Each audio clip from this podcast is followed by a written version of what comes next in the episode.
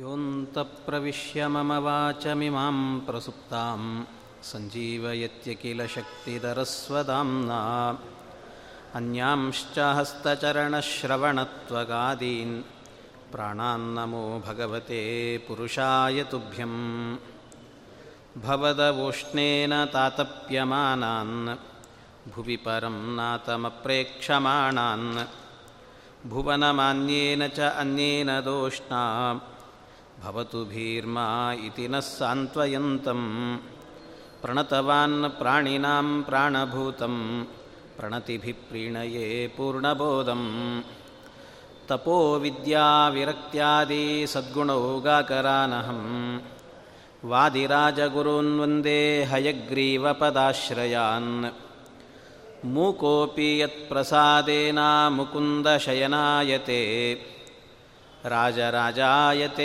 ರಿಕ್ತೋ ರಾಘವೇಂದ್ರಂ ತಮಾಶ್ರಯೇ ಅನವದ್ಯಾತ್ಮಚಾರಿತ್ರಂ ವಾದಿಕದ್ಯೋತಭಾಸ್ಕರಂ ವಿದ್ಯಾಮಾನ್ಯಗುರುಂ ವಂದೇ ವಿದ್ಯಾವಿದ್ಯೋತಭಾಸ್ವರಂ ಶ್ರೀವಿಶ್ವೇಶತೀರ್ಥಗುರುಭ್ಯೋ ನಮಃ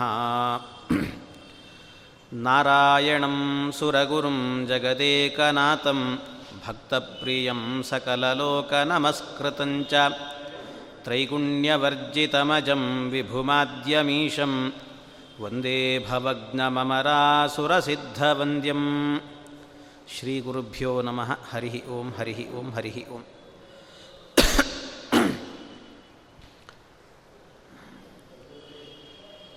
ನಮ್ಮ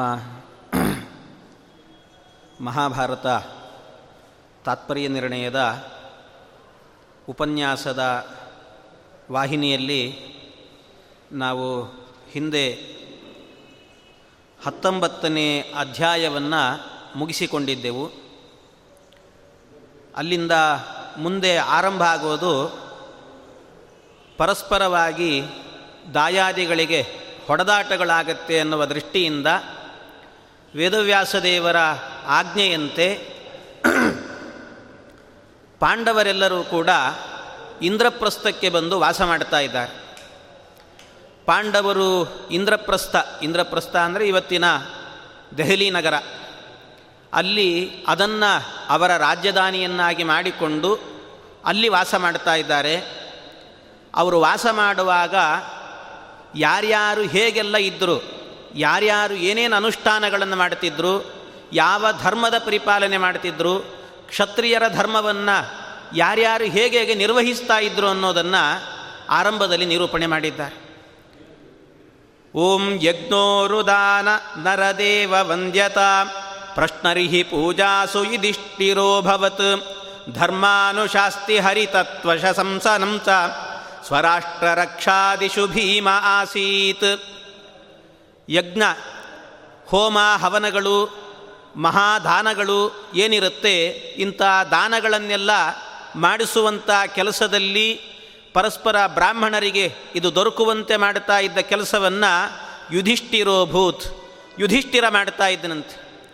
ಇನ್ನು ಧರ್ಮವನ್ನು ರಕ್ಷಣೆ ಮಾಡೋದು, ವರ್ಣಾಶ್ರಮ ಧರ್ಮವನ್ನು ರಕ್ಷಣೆ ಮಾಡುವಂತಹದ್ದು, ಇನ್ನು ವಿಶೇಷವಾಗಿ ಹರಿತತ್ವ ಶಂಸನ ಸ್ವರಾಷ್ಟ್ರ ರಕ್ಷಾದಿಷು ಹರಿತತ್ವ ಶಂಸನ ಭೀಮ ಆಸೀತ್.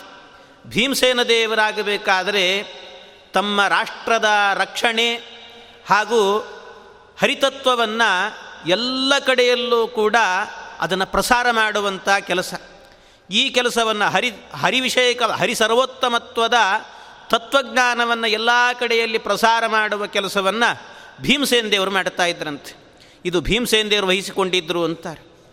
ಇನ್ನು ದ್ರೌಪದಿ ದೇವಿಯರಾಗಬೇಕಾದರೆ ಸ್ತ್ರೀಧರ್ಮ ಶಂಸಾಸನ ಭೃತ್ಯ ಕೋಶ ರಕ್ಷಾವ್ಯಯಾದೌ ಗುಣದೋಷ ಚಿಂತನೆ ಅಂತಃಪುರಸ್ತಸ್ಯ ಜನಸ್ಯ ಕೃಷ್ಣ ಖ್ಯಾಸೀಧರೇರ್ಧರ್ಮ ನಿದರ್ಶಿನೀ ಚ.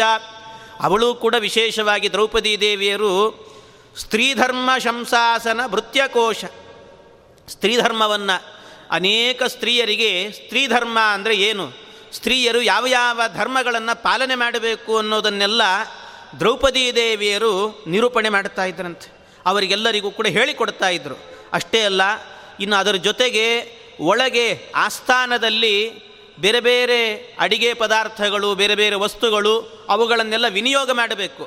ಆ ವಿನಿಯೋಗ ಮಾಡುವಾಗ ಯಾರು ಎಷ್ಟು ಯಾರಿಗೆಷ್ಟು ಕೊಡಬೇಕು, ಇವತ್ತಿನ ದಿವಸ ಅಡಿಗೆ ಎಷ್ಟು ನಡೀಬೇಕು, ಅದರದೆಲ್ಲ ಮೇಲ್ವಿಚಾರಕ ಮೇಲ್ವಿಚಾರಕರಾಗಿ ದ್ರೌಪದಿ ದೇವಿಯರು ಅದರ ವ್ಯವಸ್ಥೆಯನ್ನು ಮಾಡ್ತಾ ಇದ್ರಂತೆ. ಇನ್ನು ಅಷ್ಟೇ ಅಲ್ಲ, ಅದರ ಜೊತೆಗೆ ಅಂತಃಪುರದಲ್ಲಿ ಇದ್ದಂಥ ಯಾರ್ಯಾರು ಯಾರ್ಯಾರ ವ್ಯಕ್ತಿತ್ವ ಎಂಥದ್ದು, ಯಾರಿಗೆ ಎಷ್ಟು ಗೌರವ ಕೊಡಬೇಕು, ಇದನ್ನೆಲ್ಲ ತಾರತಮ್ಯಕ್ಕೆ ಅನುಸಾರವಾಗಿ ದ್ರೌಪದಿ ದೇವಿಯರು ಇದನ್ನೆಲ್ಲ ನೋಡಿಕೊಳ್ತಾ ಇದ್ರಂತೆ. ಇನ್ನು ವಿಶೇಷ ಹೇಳಬೇಕು ಅಂದರೆ ಎಲ್ಲರಿಗೂ ಕೂಡ ವಿಷ್ಣು ಧರ್ಮವನ್ನು ಭೋಕ್ಷ ಬೋಧನೆ ಮಾಡ್ತಾ ಇದ್ರಂತೆ, ವಿಷ್ಣು ಧರ್ಮವನ್ನು ಬೋಧನೆ ಮಾಡೋದು. ಆಮೇಲೆ ಅರ್ಜುನ ಬಿಭತ್ಸುರಾಸ್ತ್ರೀತ್ ಪರರಾಷ್ಟ್ರಮರ್ದನೆ ತೇನಾನಿ ಯಮ್ಯಾಂಸ್ತು ಜರಾಸುತಾದೀನ್ ಸಕೀಚ ಕಾದೀಂಶ್ಚ ಮಮರ್ದ ಭೀಮಃ ತಸ್ಯೈವ ತೇ ಬಲತೋ ನಿತ್ಯಭೀತಾಃ. ಇನ್ನು ಪರರಾಷ್ಟ್ರಮರ್ದನೆ, ಬೇರೆಯವರ ರಾಷ್ಟ್ರವನ್ನು ಗೆದ್ದು ಅವರಿಂದ ಕಪ್ಪ ಕಾಣಿಕೆಯನ್ನು ತರೋದು, ಅವರನ್ನು ತಮ್ಮ ಅಧೀನದಲ್ಲಿಟ್ಟುಕೊಳ್ಳೋದು, ಈ ಎಲ್ಲ ಕೆಲಸಗಳನ್ನು ಕೂಡ ಭೀ ಅರ್ಜುನ ಮಾಡ್ತಾ ಇದ್ದನಂತೆ. ಇನ್ನು ಇದರ ಮೇಲೆ ಇನ್ನು ವಿಶೇಷವಾಗಿ ಅರ್ಜುನನಿಗೆ ಎಲ್ಲೆಲ್ಲಿ ಆಗೋದಿಲ್ಲ ಅಂತ ಅನಿಸುತ್ತೆ ಅಂಥ ಕಡೆಯಲ್ಲೆಲ್ಲ ಕಡೆಯಲ್ಲೂ ಕೂಡ ಭೀಮಸೇನ ದೇವರೇ ಹೋಗ್ತಿದ್ರಂತೆ. ಭೀಮಸೇನ ದೇವರು ಇದ್ದದ್ರಿಂದ ಅವರು ಇಂದ್ರಪ್ರಸ್ಥದಿಂದ ಹೊರಡಿಸಿದಂಥ ಶಾಸನಗಳೆಲ್ಲವೂ ಕೂಡ ಪರಮಾದ್ಭುತವಾದದ್ದು. ಅವರ ಶಾಸನಕ್ಕಾಗಬೇಕಾದರೆ ಯಾವ ರೀತಿ ಇತ್ತು ಅವರ ಶಾಸನ, ಕೀಚಕ ಜರಾಸಂಧ ಮೊದಲಾದವರೆಲ್ಲರೂ ಕೂಡ ದೊಡ್ಡ ದೊಡ್ಡ ರಾಕ್ಷಸರು, ದೊಡ್ಡ ದೊಡ್ಡ ರಾಕ್ಷಸರು. ಇಂಥ ರಾಕ್ಷಸರೆಲ್ಲ ಇವರೆಲ್ಲ ವಿಶೇಷವಾಗಿ ಶೈವ ಧರ್ಮದ ಅನುಯಾಯಿಗಳಂತೆ, ಶೈವ ಧರ್ಮವನ್ನು ಅನುಸರಿಸಿಕೊಂಡಿದ್ದವರು.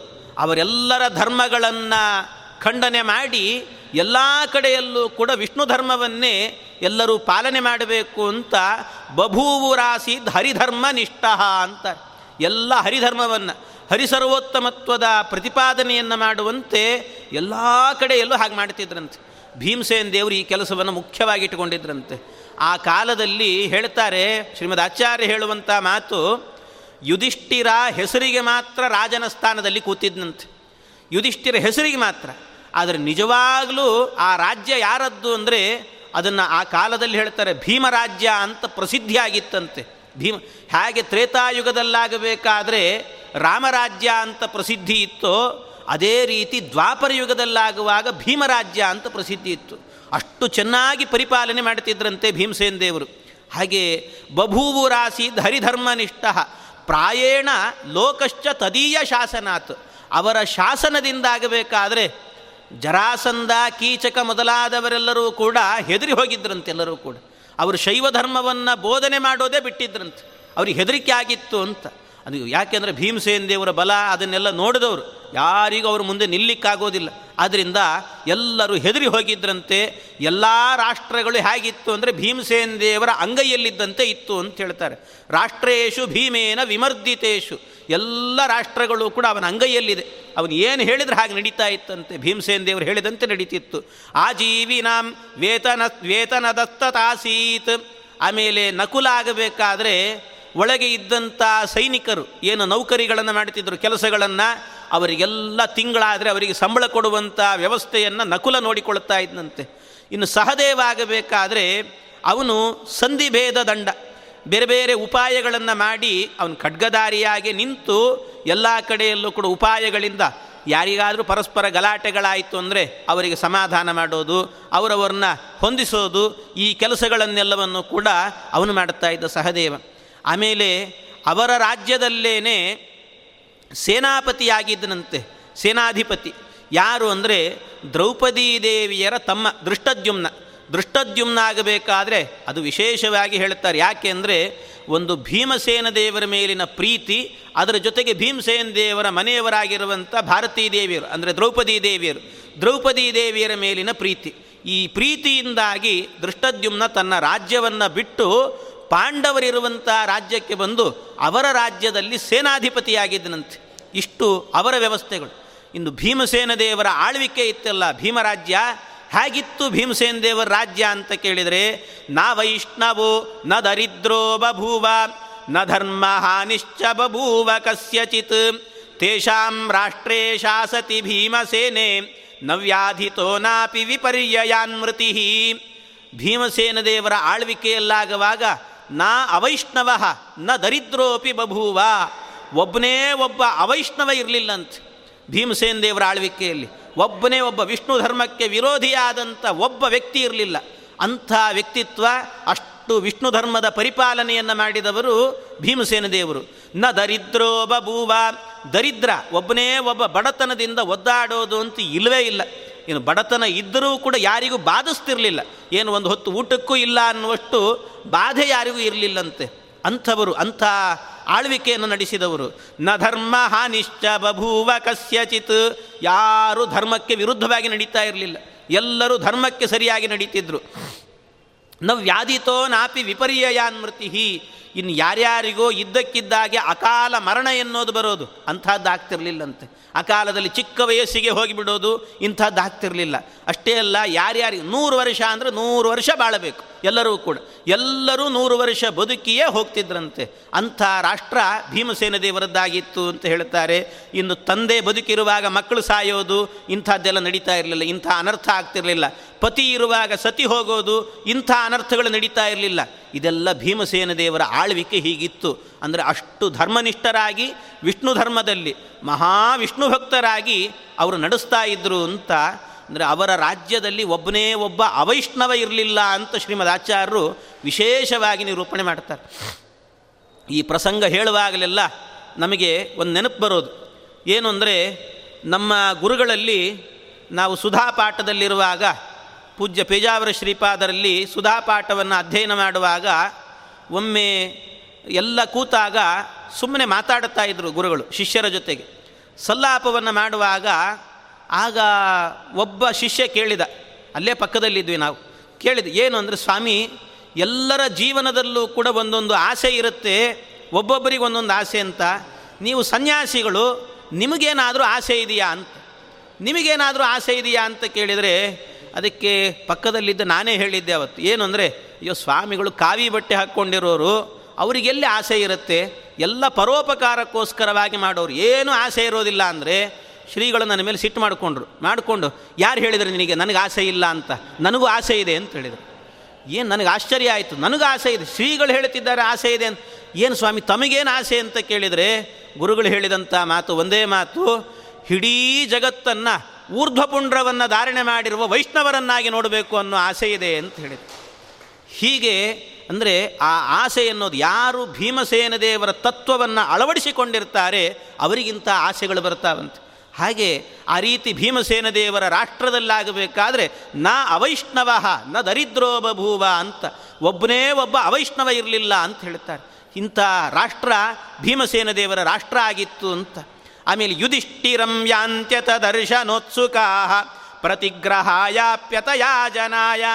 ಎಲ್ಲರೂ ಕೂಡ ಬರ್ತಾ ಇದ್ದರು. ಬರೋದು ಅಂದರೆ ಯುಧಿಷ್ಠಿರನ ಬಳಿಗೆ ಬರ್ತಿದ್ರಂತೆ. ಧರ್ಮರಾಜನ ಬಳಿಗೆ ಬಂದು ಕೇಳೋದಂದರೆ ಏನು, ಅವನ್ನ ಹೋಮಕ್ಕೆ ದುಡ್ಡು ಬೇಕಿತ್ತು, ಹವನಕ್ಕೆ ಬೇಕಿತ್ತು, ಅದು ಮದುವೆ ಮುಂಜುವೆ ಇದೆ, ಅದಕ್ಕೇನಾದರೂ ಹಣ ಕೊಡು ಅಂತ ಅವನನ್ನು ಕೇಳಲಿಕ್ಕೆ ಬರ್ತಿದ್ರು. ಆದರೆ ಅವನನ್ನು ಕೇಳೋದಷ್ಟೇ, ಅವನಿಂದ ಪೂರ್ಣವಾಗಿ ಕಾರ್ಯ ಆಗ್ತಿರಲಿಲ್ಲ. ನಿಜವಾಗಲೂ ಕಾರ್ಯ ನಡೆಸಿಕೊಡ್ತಾ ಇದ್ದದ್ದು ಯಾರು ಅಂದರೆ ಭೀಮಸೇನ ದೇವರೇ. ಕಾರ್ಯಾರ್ಥಿನೋ ನೈವ ವೃಕೋದರೇಣ ಕಾರ್ಯಾಣಿ ಸಿದ್ಧಂತಿ ಯಥೋ ಕಿಲಾನಿ. ಯಾರು ಬಂದರೂ ಕೂಡ ಭೀಮಸೇನ ದೇವ್ರ ಬಳಿಗೆ ಅವರ ಕಾರ್ಯ ಆಗಲ್ಲ ಅಂತಿಲ್ಲ, ಎಲ್ಲ ನಿರ್ವಿಘ್ನವಾಗಿ ಅವರ ಕೆಲಸ ನಡೀತಾ ಇತ್ತಂತೆ. ಇದು ಭೀಮಸೇನ ದೇವರ ಶಾಸನ, ಅವರ ಆಳ್ವಿಕೆ ಎನ್ನುವಂಥದ್ದು ಹೀಗಿತ್ತು ಅಂತ ಹೇಳ್ತಾರೆ. ಇಂಥವರು ಭೀಮಸೇನ ದೇವರಾಗಿದ್ದರು. ಆಮೇಲೆ ಈ ಭೀಮಸೇನ ದೇವರು, ಈ ಪಾಂಡವರೆಲ್ಲರೂ ಕೂಡ ಏನು ಅವರ ಆಳ್ವಿಕೆ ಇತ್ತು, ಇದನ್ನು ನೋಡಿ, ಇಂಥ ಧರ್ಮಪರರಾದಂಥ ಇವರನ್ನು ನೋಡಿ ಗಂಧರ್ವಾದಿಗಳೆಲ್ಲರೂ ಕೂಡ, ಅವರೆಲ್ಲರೂ ಕೂಡ ಗಂಧರ್ವರು, ಇವರೆಲ್ಲ ವಿದ್ಯಾಧರರು, ಚಾರಣರು, ಇವರೆಲ್ಲ ಮಾಡೋದೇನು ಅಂದರೆ ದೇವೇಂದ್ರನ ಸೇವೆಯನ್ನು ಮಾಡ್ತಾರೆ. ಸ್ವರ್ಗಲೋಕದಲ್ಲಿ ಹೋಗಿ ಇಂದ್ರನ ಸೇವೆಯನ್ನು ಮಾಡ್ತಿರ್ತಾರಂತೆ. ಆ ಇಂದ್ರನ ಸೇವೆಯನ್ನು ಮಾಡ್ತಾ ಇದ್ದಂಥ ಇವರೆಲ್ಲರೂ ಕೂಡ ಏನು ಮಾಡಿದ್ರಂತೆ, ಇಂದ್ರನ ಸೇವೆಯನ್ನು ಬಿಟ್ಟು ಪಾಂಡವರ ಸೇವೆ ಮಾಡಬೇಕು ಅಂತ ಬಂದು ಇವರು ಸೇವೆ ಮಾಡ್ತಾ ಇದ್ರಂತೆ. ನಿತ್ಯ ರಾತ್ರಿ ಮಲಗಿದರೆ ಕೈಕಾಲು ಒತ್ತೋದು ಮಾಡೋದು, ಅವ್ರ ಸೇವೆಗಳೇನು ಮಾಡಬೇಕು ಅಂತ ಗಂಧರ್ವ ವಿದ್ಯಾಧರ ಚಾರಣಾಶ್ಚ ಸೇವಂತ ಏತಾನ್ ಸತತಂ ಸಮಸ್ತಾಃ. ಎಲ್ಲರೂ ಕೂಡ ಬಂದು ಇವರ ಸೇವೆಯನ್ನು ಮಾಡ್ತಿದ್ದಾರೆ, ಪಾಂಡವರ ಸೇವೆ ಮಾಡ್ತಿದ್ದಾರಂತೆ. ಹೀಗೆ ಎಲ್ಲರೂ ಕೂಡ ಇಂಥ ಪಾಂಡವರ ಸೇವೆಯಲ್ಲಿ ತತ್ಪರರಾಗಿದ್ದಾರೆ. ಇನ್ನು ದೇವತೆಗಳು, ಋಷಿಗಳು, ಎಲ್ಲರಲ್ಲೂ ಎಲ್ಲರಿಗೂ ಕೂಡ ಕೃಷ್ಣನೇ ದೇವರು ಎನ್ನುವಂಥ ಪ ಒಳಗಿನಿಂದ ಅಂದರೆ ಎಷ್ಟೋ ಜನರಿಗೆ ಇರಲಿಲ್ಲ ಕೃಷ್ಣ ದೇವರು ಅಂತ ಗೊತ್ತಿರಲಿಲ್ಲ. ಪಾಂಡವರ ಆಳ್ವಿಕೆಯಲ್ಲಿ ಕೃಷ್ಣ ಭಗವಂತ ಸರ್ವೋತ್ತಮ ಎನ್ನುವಂಥ ಜ್ಞಾನ ಎಲ್ಲರಿಗೂ ಬರ್ತಾ ಇತ್ತಂತೆ. ಇಂಥ ಆಳ್ವಿಕೆ ಅವರದ್ದಾಗಿತ್ತು ಅಂತ ಹೇಳ್ತಾರೆ. ತೇಷಾಂ ರಾಷ್ಟ್ರೇ ಕಾರ್ತಯುಗಾ ಹಿ ಧರ್ಮಾಃ ಪ್ರವರ್ತಿತಾಯೇವ ತಥೋಧಿಕಾಶ್ಚ. ಭೀಮಸೇನ ದೇವರ ಆಳ್ವಿಕೆಯಲ್ಲಿ ಅದು ದ್ವಾಪರ ಯುಗ ಆಗಿದ್ದರೂ ಕೂಡ ಕಲಿಯುಗದ ಕೃತಯುಗದ ಧರ್ಮ ಎನ್ನೋದು ಬಂದಿತ್ತಂತಲ್ಲಿ. ಕೃತಯುಗದಲ್ಲಿ ಆಗುವಾಗ ಒಬ್ಬನೇ ಒಬ್ಬ, ನಾಲ್ಕು ಪಾದಗಳು, ಆ ನಾಲ್ಕು ಪಾದದಲ್ಲೂ ಕೂಡ ಒಂದೇ ಒಂದು ಕಡೆಯಲ್ಲಿ ಅಧರ್ಮ ಎನ್ನೋದು ಇರೋದಿಲ್ಲಂತೆ. ನಾಲ್ಕು ಪಾದದಲ್ಲಿ ಅಧರ್ಮವೇ ಇರೋದಿಲ್ಲ, ಎಲ್ಲ ಕಡೆಯಲ್ಲೂ ಕೂಡ ಧರ್ಮವೇ. ಒಬ್ಬನೂ ಕೂಡ ಕೃತಯುಗದಲ್ಲಾಗುವಾಗ ಹೇಗಿರ್ತಾರೆ ಅಂತ ಕೇಳಿದರೆ ಜನರು ಮೋಸವನ್ನೇ ಮಾಡೋದಿಲ್ಲಂತೆ, ಮತ್ತೊಬ್ಬರಿಗೆ ವಂಚನೆಯೇ ಮಾಡೋದಿಲ್ಲ. ಆ ವಂಚನೆ ಮಾಡಬೇಕು, ವಂಚನೆ ಮಾಡೋದಿಲ್ಲ ಅಲ್ಲ, ವಂಚನೆ ಮಾಡಬೇಕನ್ನೋ ಥಾಟು ಬರೋದಿಲ್ಲಂತೆ, ಯೋಚನೆಯೂ ಬರೋದಿಲ್ಲ ಅವರಿಗೆ. ಆ ರೀತಿ ಬದುಕ್ತಿರ್ತಾರಂತೆ. ಇದು ಕೃತಯುಗದ ಧರ್ಮ ಅಂತ ಹೇಳ್ತಾರೆ. ಅಂಥ ಕೃತಯುಗದ ಧರ್ಮವನ್ನು ಭೀಮಸೇನ ದೇವರು ತಮ್ಮ ರಾಜ್ಯದಲ್ಲಿ ಸ್ಥಾಪನೆ ಮಾಡಿಬಿಟ್ಟಿದ್ರಂತೆ. ಅವರ ಆಳ್ವಿಕೆಯಲ್ಲಿ ಹಾಗಿತ್ತು ಅಂತಾರೆ. ಈ ರೀತಿ ಭೀಮಸೇನ ದೇವರದ್ದು ಇದೆಲ್ಲ ಆಳ್ವಿಕೆ ನಡೀತಾ ಇರುವಾಗ ಅದೇ ಕಾಲದಲ್ಲಿ ಧರ್ಮರಾಜನಿಗೆ ಮತ್ತೊಂದು ವಿವಾಹ ಆಯಿತು ಅಂತ ಹೇಳ್ತಾರೆ. ಆಗಲೇ ಧರ್ಮರಾಜ ಒಂದು ವಿವಾಹ ಮಾಡಿಕೊಂಡಂತೆ. ಯಾವ ವಿವಾಹ, ಯಾರನ್ನು ಮಾಡಿಕೊಂಡ ಅಂದರೆ ಅತೋಪ ಏಮೆ ಶಿಶುಪಾಲ ಪುತ್ರೀಂ ಯುಧಿಷ್ಠಿರೋ ದೇವಕೀಂ ನಾಮ ಪೂರ್ವಂ ಸ್ವೀಯಾಂ ಭಾರ್ಯಾಂ ಯತ್ಸಹಜೋ ದೃಷ್ಟಕೇತು ಅನುಹ್ಲಾದಃ ಸವಿತುಶ್ಚಾಂಶಯುಕ್ತಃ. ಇಲ್ಲಿ ಅತೋಪಯೋಮಿ ಅತೋಪಯೇಮೆ ಶಿಶುಪಾಲ ಪುತ್ರೀಂ, ಧರ್ಮರಾಜ ವಿವಾಹ ಮಾಡಿಕೊಂಡಿದ್ದು ಯಾರನ್ನು ಅಂದರೆ ಶಿಶುಪಾಲನ ಮಗಳನ್ನು ವಿವಾಹ ಮಾಡಿಕೊಂಡಂತೆ. ಇದೊಂದು ಭಾಳ ಭಾಳ ಜನರಿಗೆ ಗೊತ್ತಿಲ್ಲ. ಏನು ಅಂದರೆ ಶಿಶುಪಾಲನಿಗೆ ಒಬ್ಬ ಮಗಳಿದ್ಲು, ಅವಳನ್ನು ಧರ್ಮರಾಜನಿಗೆ ಕೊಟ್ಟು ವಿವಾಹ ಮಾಡಿದ್ದ, ಕನ್ಯಾದಾನ ಮಾಡಿದ್ದಂತೆ. ಅವಳ ಹೆಸರೇನು ಅಂದರೆ ದೇವಕಿ ಅಂತ. ದೇವಕಿ ಅಂದರೆ ಬೇರೆ ಯಾರೂ ಅಲ್ಲ, ಶ್ಯಾಮಲಾದೇವಿ. ಶ್ಯಾಮಲಾದೇವಿಯರೇನೇ ಶಿಶುಪಾಲನ ಮಗಳಾಗಿ ಹುಟ್ಟಿದ್ಲು. ಅವಳು ಹುಟ್ಟಿ ಅಂದರೆ ಒಂದು ರೂಪದಿಂದ ಶ್ಯಾಮಲಾದೇವಿ ದ್ರೌಪದೀ ದೇವಿಯರ ಒಳಗಿದ್ದಾಳೆ, ಇನ್ನೊಂದಿದು ಪ್ರತ್ಯೇಕ. ಅಂದರೆ ಅಲ್ಲಿ ದ್ರೌಪದೀ ದೇವಿಯರಲ್ಲಾಗುವಾಗ ಬೇರೆ ಬೇರೆಯವರೆಲ್ಲರೂ ಕೂಡ ಇದ್ದಾರೆ ಅಂತಿತ್ತು. ಶ್ಯಾಮಲಾದೇವಿ, ಶಚೀದೇವಿ, ಭಾರತೀ ದೇವಿಯರು ಎಲ್ಲರೂ ಇದ್ದಾರೆ. ಆದರೆ ಇಲ್ಲಿ ಈ ದೇವಕೀ ದೇವಿ ಅಂದರೆ ಬರೀ ಶ್ಯಾಮಲಾದೇವಿ ಅಂತ ಅರ್ಥ. ಆ ಶ್ಯಾಮಲಾದೇವಿಯರು ಮಾತ್ರ ಇದ್ರಂತೆ. ಅಂಥ ರೂಪದಿಂದ ಪ್ರಕಟರಾದವರು ಶಿಶುಪಾಲನ ಮಗಳಾಗಿ. ಶಿಶುಪಾಲನ ಉದ್ದೇಶ ಏನು ಅಂದರೆ ಶಿಶುಪಾಲ ಯೋಚನೆ ಮಾಡಿದ್ದಂತೆ. ಇದೆಲ್ಲ ತಾ ತಂತ್ರಗಾರಿಕೆ, ರಾಜತಂತ್ರ ಅಂತ ಹೇಳ್ತಾರೆ ನೋಡಿ. ಹಾಗೆ ಹೆಣ್ಣನ್ನು ಇಟ್ಟುಕೊಂಡು ರಾಜಕೀಯ ಮಾಡೋದು ಅಂತಿರುತ್ತಲ್ಲ, ಹಾಗೆ ಹೆಣ್ಣಿನಿಂದ ಒಂದು ರಾಜಕೀಯವನ್ನು ಮಾಡಬೇಕು ಅಂತ ಹೊರಟವನು ಶಿಶುಪಾಲ. ಶಿಶುಪಾಲ ಏನು ಮಾಡಿದ್ದ, ತನ್ನ ಮಗಳನ್ನು ವಿವಾಹ ಮಾಡಿಕೊಡುವಾಗ ವಿಚಾರ ಮಾಡಿದ್ದಂತೆ. ಅವನ ಯೋಚನೆ ಏನಿತ್ತು ಅಂದರೆ, ಏನಾದರೂ ಮಾಡಿ ನನ್ನ ಮಗಳನ್ನು ವಿವಾಹ ಮಾಡಿಕೊಟ್ರೆ ಧರ್ಮರಾಜನಿಗೆ, ಆಗ ಧರ್ಮರಾಜ ನನ್ನ ಅಳಿಯ ಆಗ್ತಾನೆ. ಅವನು ನನ್ನ ಅಳಿಯ ಆದರೆ ಹಿಂದೆ ದ್ರೌಪದೀ ದೇವಿಯರನ್ನು ವಿವಾಹ ಮಾಡಿಕೊಂಡದ್ರಿಂದಾಗಿ ಎಲ್ಲರೂ ಕೂಡ ದೃಪದರಾಜನ ಅಳಿಯಂದರಾದರು. ಅವರು ದೃಪದರಾಜನ ಅಳಿಯಂದರಾದದ್ದರಿಂದ ದೃಪದರಾಜನಿಗೇನು ತೊಂದರೆ ಬಂದರೂ ಕೂಡ ಹೋಗಿ ಅವನ ರಕ್ಷಣೆಗೆ ನಿಲ್ತಾ ಇದ್ದರು. ಆದ್ದರಿಂದ ಪಾಂಡವರಿಗೂ ಕೂಡ ದೇವಕಿಯನ್ನು ನಾನು ಧರ್ಮರಾಜನಿಗೆ ವಿವಾಹ ಮಾಡಿಕೊಟ್ರೆ ಪಾಂಡವರೆಲ್ಲರೂ ನನ್ನ ಪಕ್ಷಪಾತಿಗಳಾಗ್ತಾರೆ, ನನ್ನ ಕಡೆಗೆ ಸೇರಿಕೊಳ್ತಾರೆ. ಆದ್ದರಿಂದ ಪಾಂಡವರನ್ನು ನನ್ನ ವಶಕ್ಕೆ ತಗೊಳ್ಳಬೇಕು ಅನ್ನುವಂಥ ದುರುದ್ದೇಶದಿಂದಾಗಿ ಇಂಥ ಕನ್ಯಾದಾನವನ್ನು ಮಾಡಿದ್ದಂತೆ. ಇನ್ನು ಕನ್ಯೆಯನ್ನಿಟ್ಟುಕೊಂಡು ರಾಜಕೀಯ ಮಾಡಿದ್ದ. ಈ ರೀತಿ ಮಾಡಿ ವಿವಾಹ ಮಾಡಿಕೊಟ್ಟಿದ್ದಂತೆ. ಅದಕ್ಕೆ ಹೇಳ್ತಾರೆ ಮಹಾಭಾರತದಲ್ಲಿ ಒಂದು ಪ್ರಸಂಗ, ಮುಂದೆ ಅಗ್ರಪೂಜೆ ಅಂತ ಕೃಷ್ಣನ ಅಗ್ರಪೂಜೆ ಬರ್ತದೆ. ಅಗ್ರಪೂಜೆಯ ಪ್ರಸಂಗದಲ್ಲಿ ಶಿಶುಪಾಲ ಮಾತಾಡಿದ, ಬಾಯಿಗೆ ಬಂದಂತೆ ಮಾತಾಡಿದ. ಕೃಷ್ಣನಿಗೆ ಮಾತ್ರ ಅಗ್ರಪೂಜೆ ಮಾಡಬಾರದು ಅಂತ ಅವನು ವಾಚಾಮಗೋಚರವಾಗಿ ಮಾತಾಡಿದರೆ ಕೃಷ್ಣ ಕ್ಷಣ ಮಾತ್ರದಲ್ಲೇ ಸುದರ್ಶನದಿಂದ ಅವನ ಸಂಹಾರ ಮಾಡಿದ. ಸಂಹಾರ ಮಾಡಿದಾಗ ಆಗ ಕೇಳ್ತಾನೆ ಧರ್ಮರಾಜ, ಕೇಳ್ತಾನೆ ವೇದವ್ಯಾಸ ದೇವರ ಬಳಿಯಲ್ಲಿ ಬಂದು ಕೇಳ್ತಾನೆ, ವ್ಯಾಸರೇ ನಾನು ಇಂಥ ರಾಜಸೂಯ ಯಾಗವನ್ನು ಮಾಡಿ ದೊಡ್ಡ ಯಜ್ಞವನ್ನು ಮಾಡಿದ್ದೇನೆ. ಈ ಯಜ್ಞದ ಕಾಲದಲ್ಲಾಗುವಾಗ ಒಂದು ಹೆಣ ಉರುಳಿ ಬಿತ್ತಲ್ಲ, ಅದು ಎಂಥದ್ದು, ಮೈಲಿಗೆ ಬಂದಂತೆ. ಯಾಕೆ ಅಂದರೆ ಹೆಣ್ಣು ಕೊಟ್ಟ ಮಾವ ಅವನು. ಆದ್ದರಿಂದಾಗಿ ಹೆಣ್ಣು ಕೊಟ್ಟ ಮಾವ ಅವನು ಬಿದ್ದಿದ್ದಾನೆ, ಸತ್ತೋಗಿದ್ದಾನೆ. ಅಂದರೆ ಒಂದು ಹೆಣ ಬಿತ್ತು ಅಂದರೆ ಏನಿದು ಅನರ್ಥ, ಯಾವುದಕ್ಕಿದು ಸೂಚಕ ಅಂತ ಕೇಳ್ತಾನೆ. ನಾನು ಇಷ್ಟು ಸತ್ಕಾರ್ಯವನ್ನು ಮಾಡಿದರೆ ಇಂಥ ಅನರ್ಥ ನಡೆದೋಯ್ತಲ್ಲ ಅನ್ನುವಾಗ ಆಗ ವೇದವ್ಯಾಸ ದೇವರು ಹೇಳ್ತಾರೆ, ಇದು ನಡೆದದ್ದು ಯಾಕೆ ಅಂತ ಕೇಳಿದರೆ ಇವತ್ತು ಒಂದು ಹೆಣ ಬಿದ್ದಿದೆಯಲ್ಲ, ಮುಂದೆ ನಿನ್ನಿಂದಾಗಿ, ಅವರು ಹೇಳ್ತಾರೆ ವೇದವ್ಯಾಸ ದೇವರು, ನಿನ್ನಿಂದಾಗಿ ಸಾವಿರ ಸಾವಿರ ತಲೆಗಳು ಉರುಳಿ ಬೀಳಲಿಕ್ಕಿದೆ, ಅದರ ಸಂಕೇತ ಇದು ಅಂತ ಹೇಳಿದರು. ಮುಂದೆ ದೊಡ್ಡ ಯುದ್ಧ ನಡೆಯುತ್ತೆ, ಅದರಲ್ಲಿ ಅನೇಕ ಹೆಣಗಳು ಉರುಳಿ ಬೀಳುತ್ತವೆ, ಅದಕ್ಕೆ ಸಂಕೇತವಾಗಿ ಇವತ್ತು ಒಂದು ಒಂದು ಬಿದ್ದಿದೆ ಅಂತ ಹೇಳಿ. ಅದಕ್ಕೆ ಆಶ್ಚರ್ಯ. ಅವನು ಏನು ಮಾಡಿದ? ಕೃಷ್ಣನ ಸಂಕಲ್ಪಕ್ಕೆ ವಿರುದ್ಧ ಹೋಗಬೇಕು ಅಂತ ವಿಚಾರ ಮಾಡಿದ್ನು. ಅವನೇನು ಮಾಡಿದ? ಧರ್ಮರಾಜ ಎಲ್ಲ ಹಾಗಾದರೆ ನನ್ನಿಂದ ಯುದ್ಧ ನಡೆಯುತ್ತೆ ಅಂತ ವೇದವ್ಯಾಸ ದೇವರು ಹೇಳಿದ್ದಾರೆ, ನಾನು ಮಾತ್ರ ಯುದ್ಧ ಮಾಡಬಾರದು ಅಂತ ತೀರ್ಮಾನ ಮಾಡಿ ಸಂಕಲ್ಪ ಮಾಡಿದ. ಕೃಷ್ಣನ ಸಂಕಲ್ಪ ಇರೋದು ಯುದ್ಧ ಆಗಬೇಕು ಅಂತ, ಅದರ ವಿರುದ್ಧವಾಗಿ ಇವನು ಸಂಕಲ್ಪ ಮಾಡಿದ, ನಾನು ಮಾತ್ರ ಯುದ್ಧ ಮಾಡೋದಿಲ್ಲ ಅಂತ.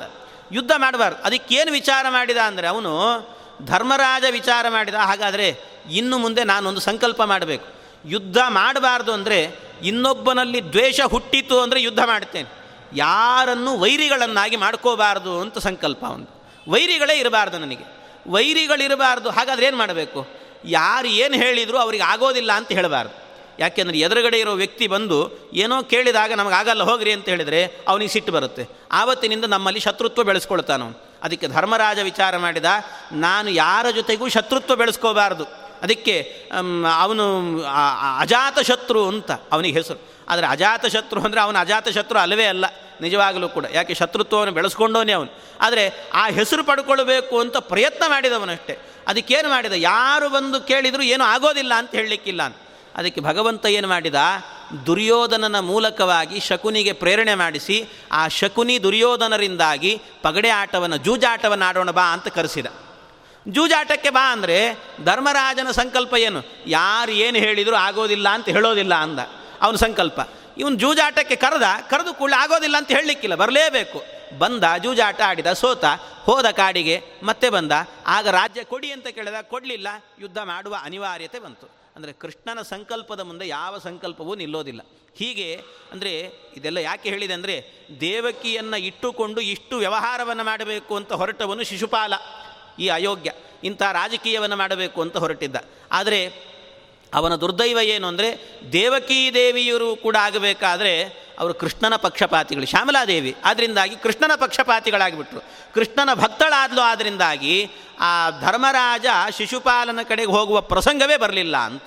ಅದರಿಂದ ಅವನಿಗೇನು ಆ ಪ್ರಸಂಗ ಬರಲಿಲ್ಲ ಅಂತ ಈ ರೀತಿ ನಡೆಯಿತು ಅಂತ. ಅಥೋಪಯೇಮೆ ಶಿಶುಪಾಲ ಪುತ್ರೀಂ ಯುಧಿಷ್ಠಿರೋ ದೇವಕೀಂ ನಾಮ ಪೂರ್ವಂ.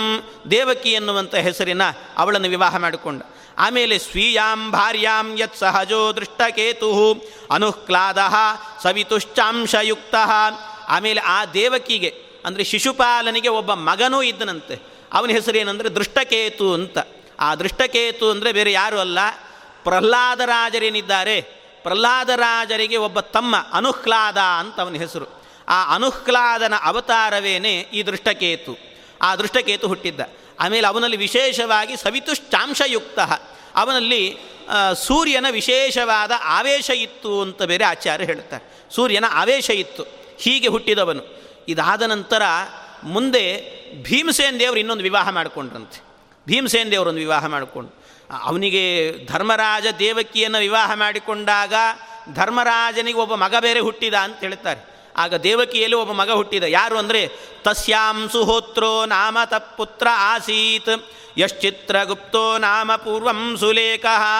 ಅವನಿಗೊಬ್ಬ ಮಗ ಹುಟ್ಟಿದ. ಅವನಿಗೇನು ಹೆಸರು ಅಂದರೆ ಸುಹೋತ್ರ ಅಂತ ಹೆಸರಂತೆ.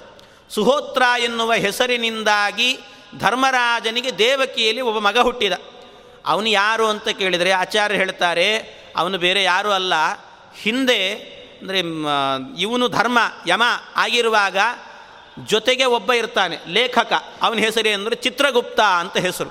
ಆ ಚಿತ್ರಗುಪ್ತನೇ ಇವನ ಮಗನಾಗಿ ಹುಟ್ಟಿದಂತೆ ದೇವಕಿಯಲ್ಲಿ. ಅವನಿಗೆ ಸುಹೋತ್ರ ಅಂತ ಹೆಸರು.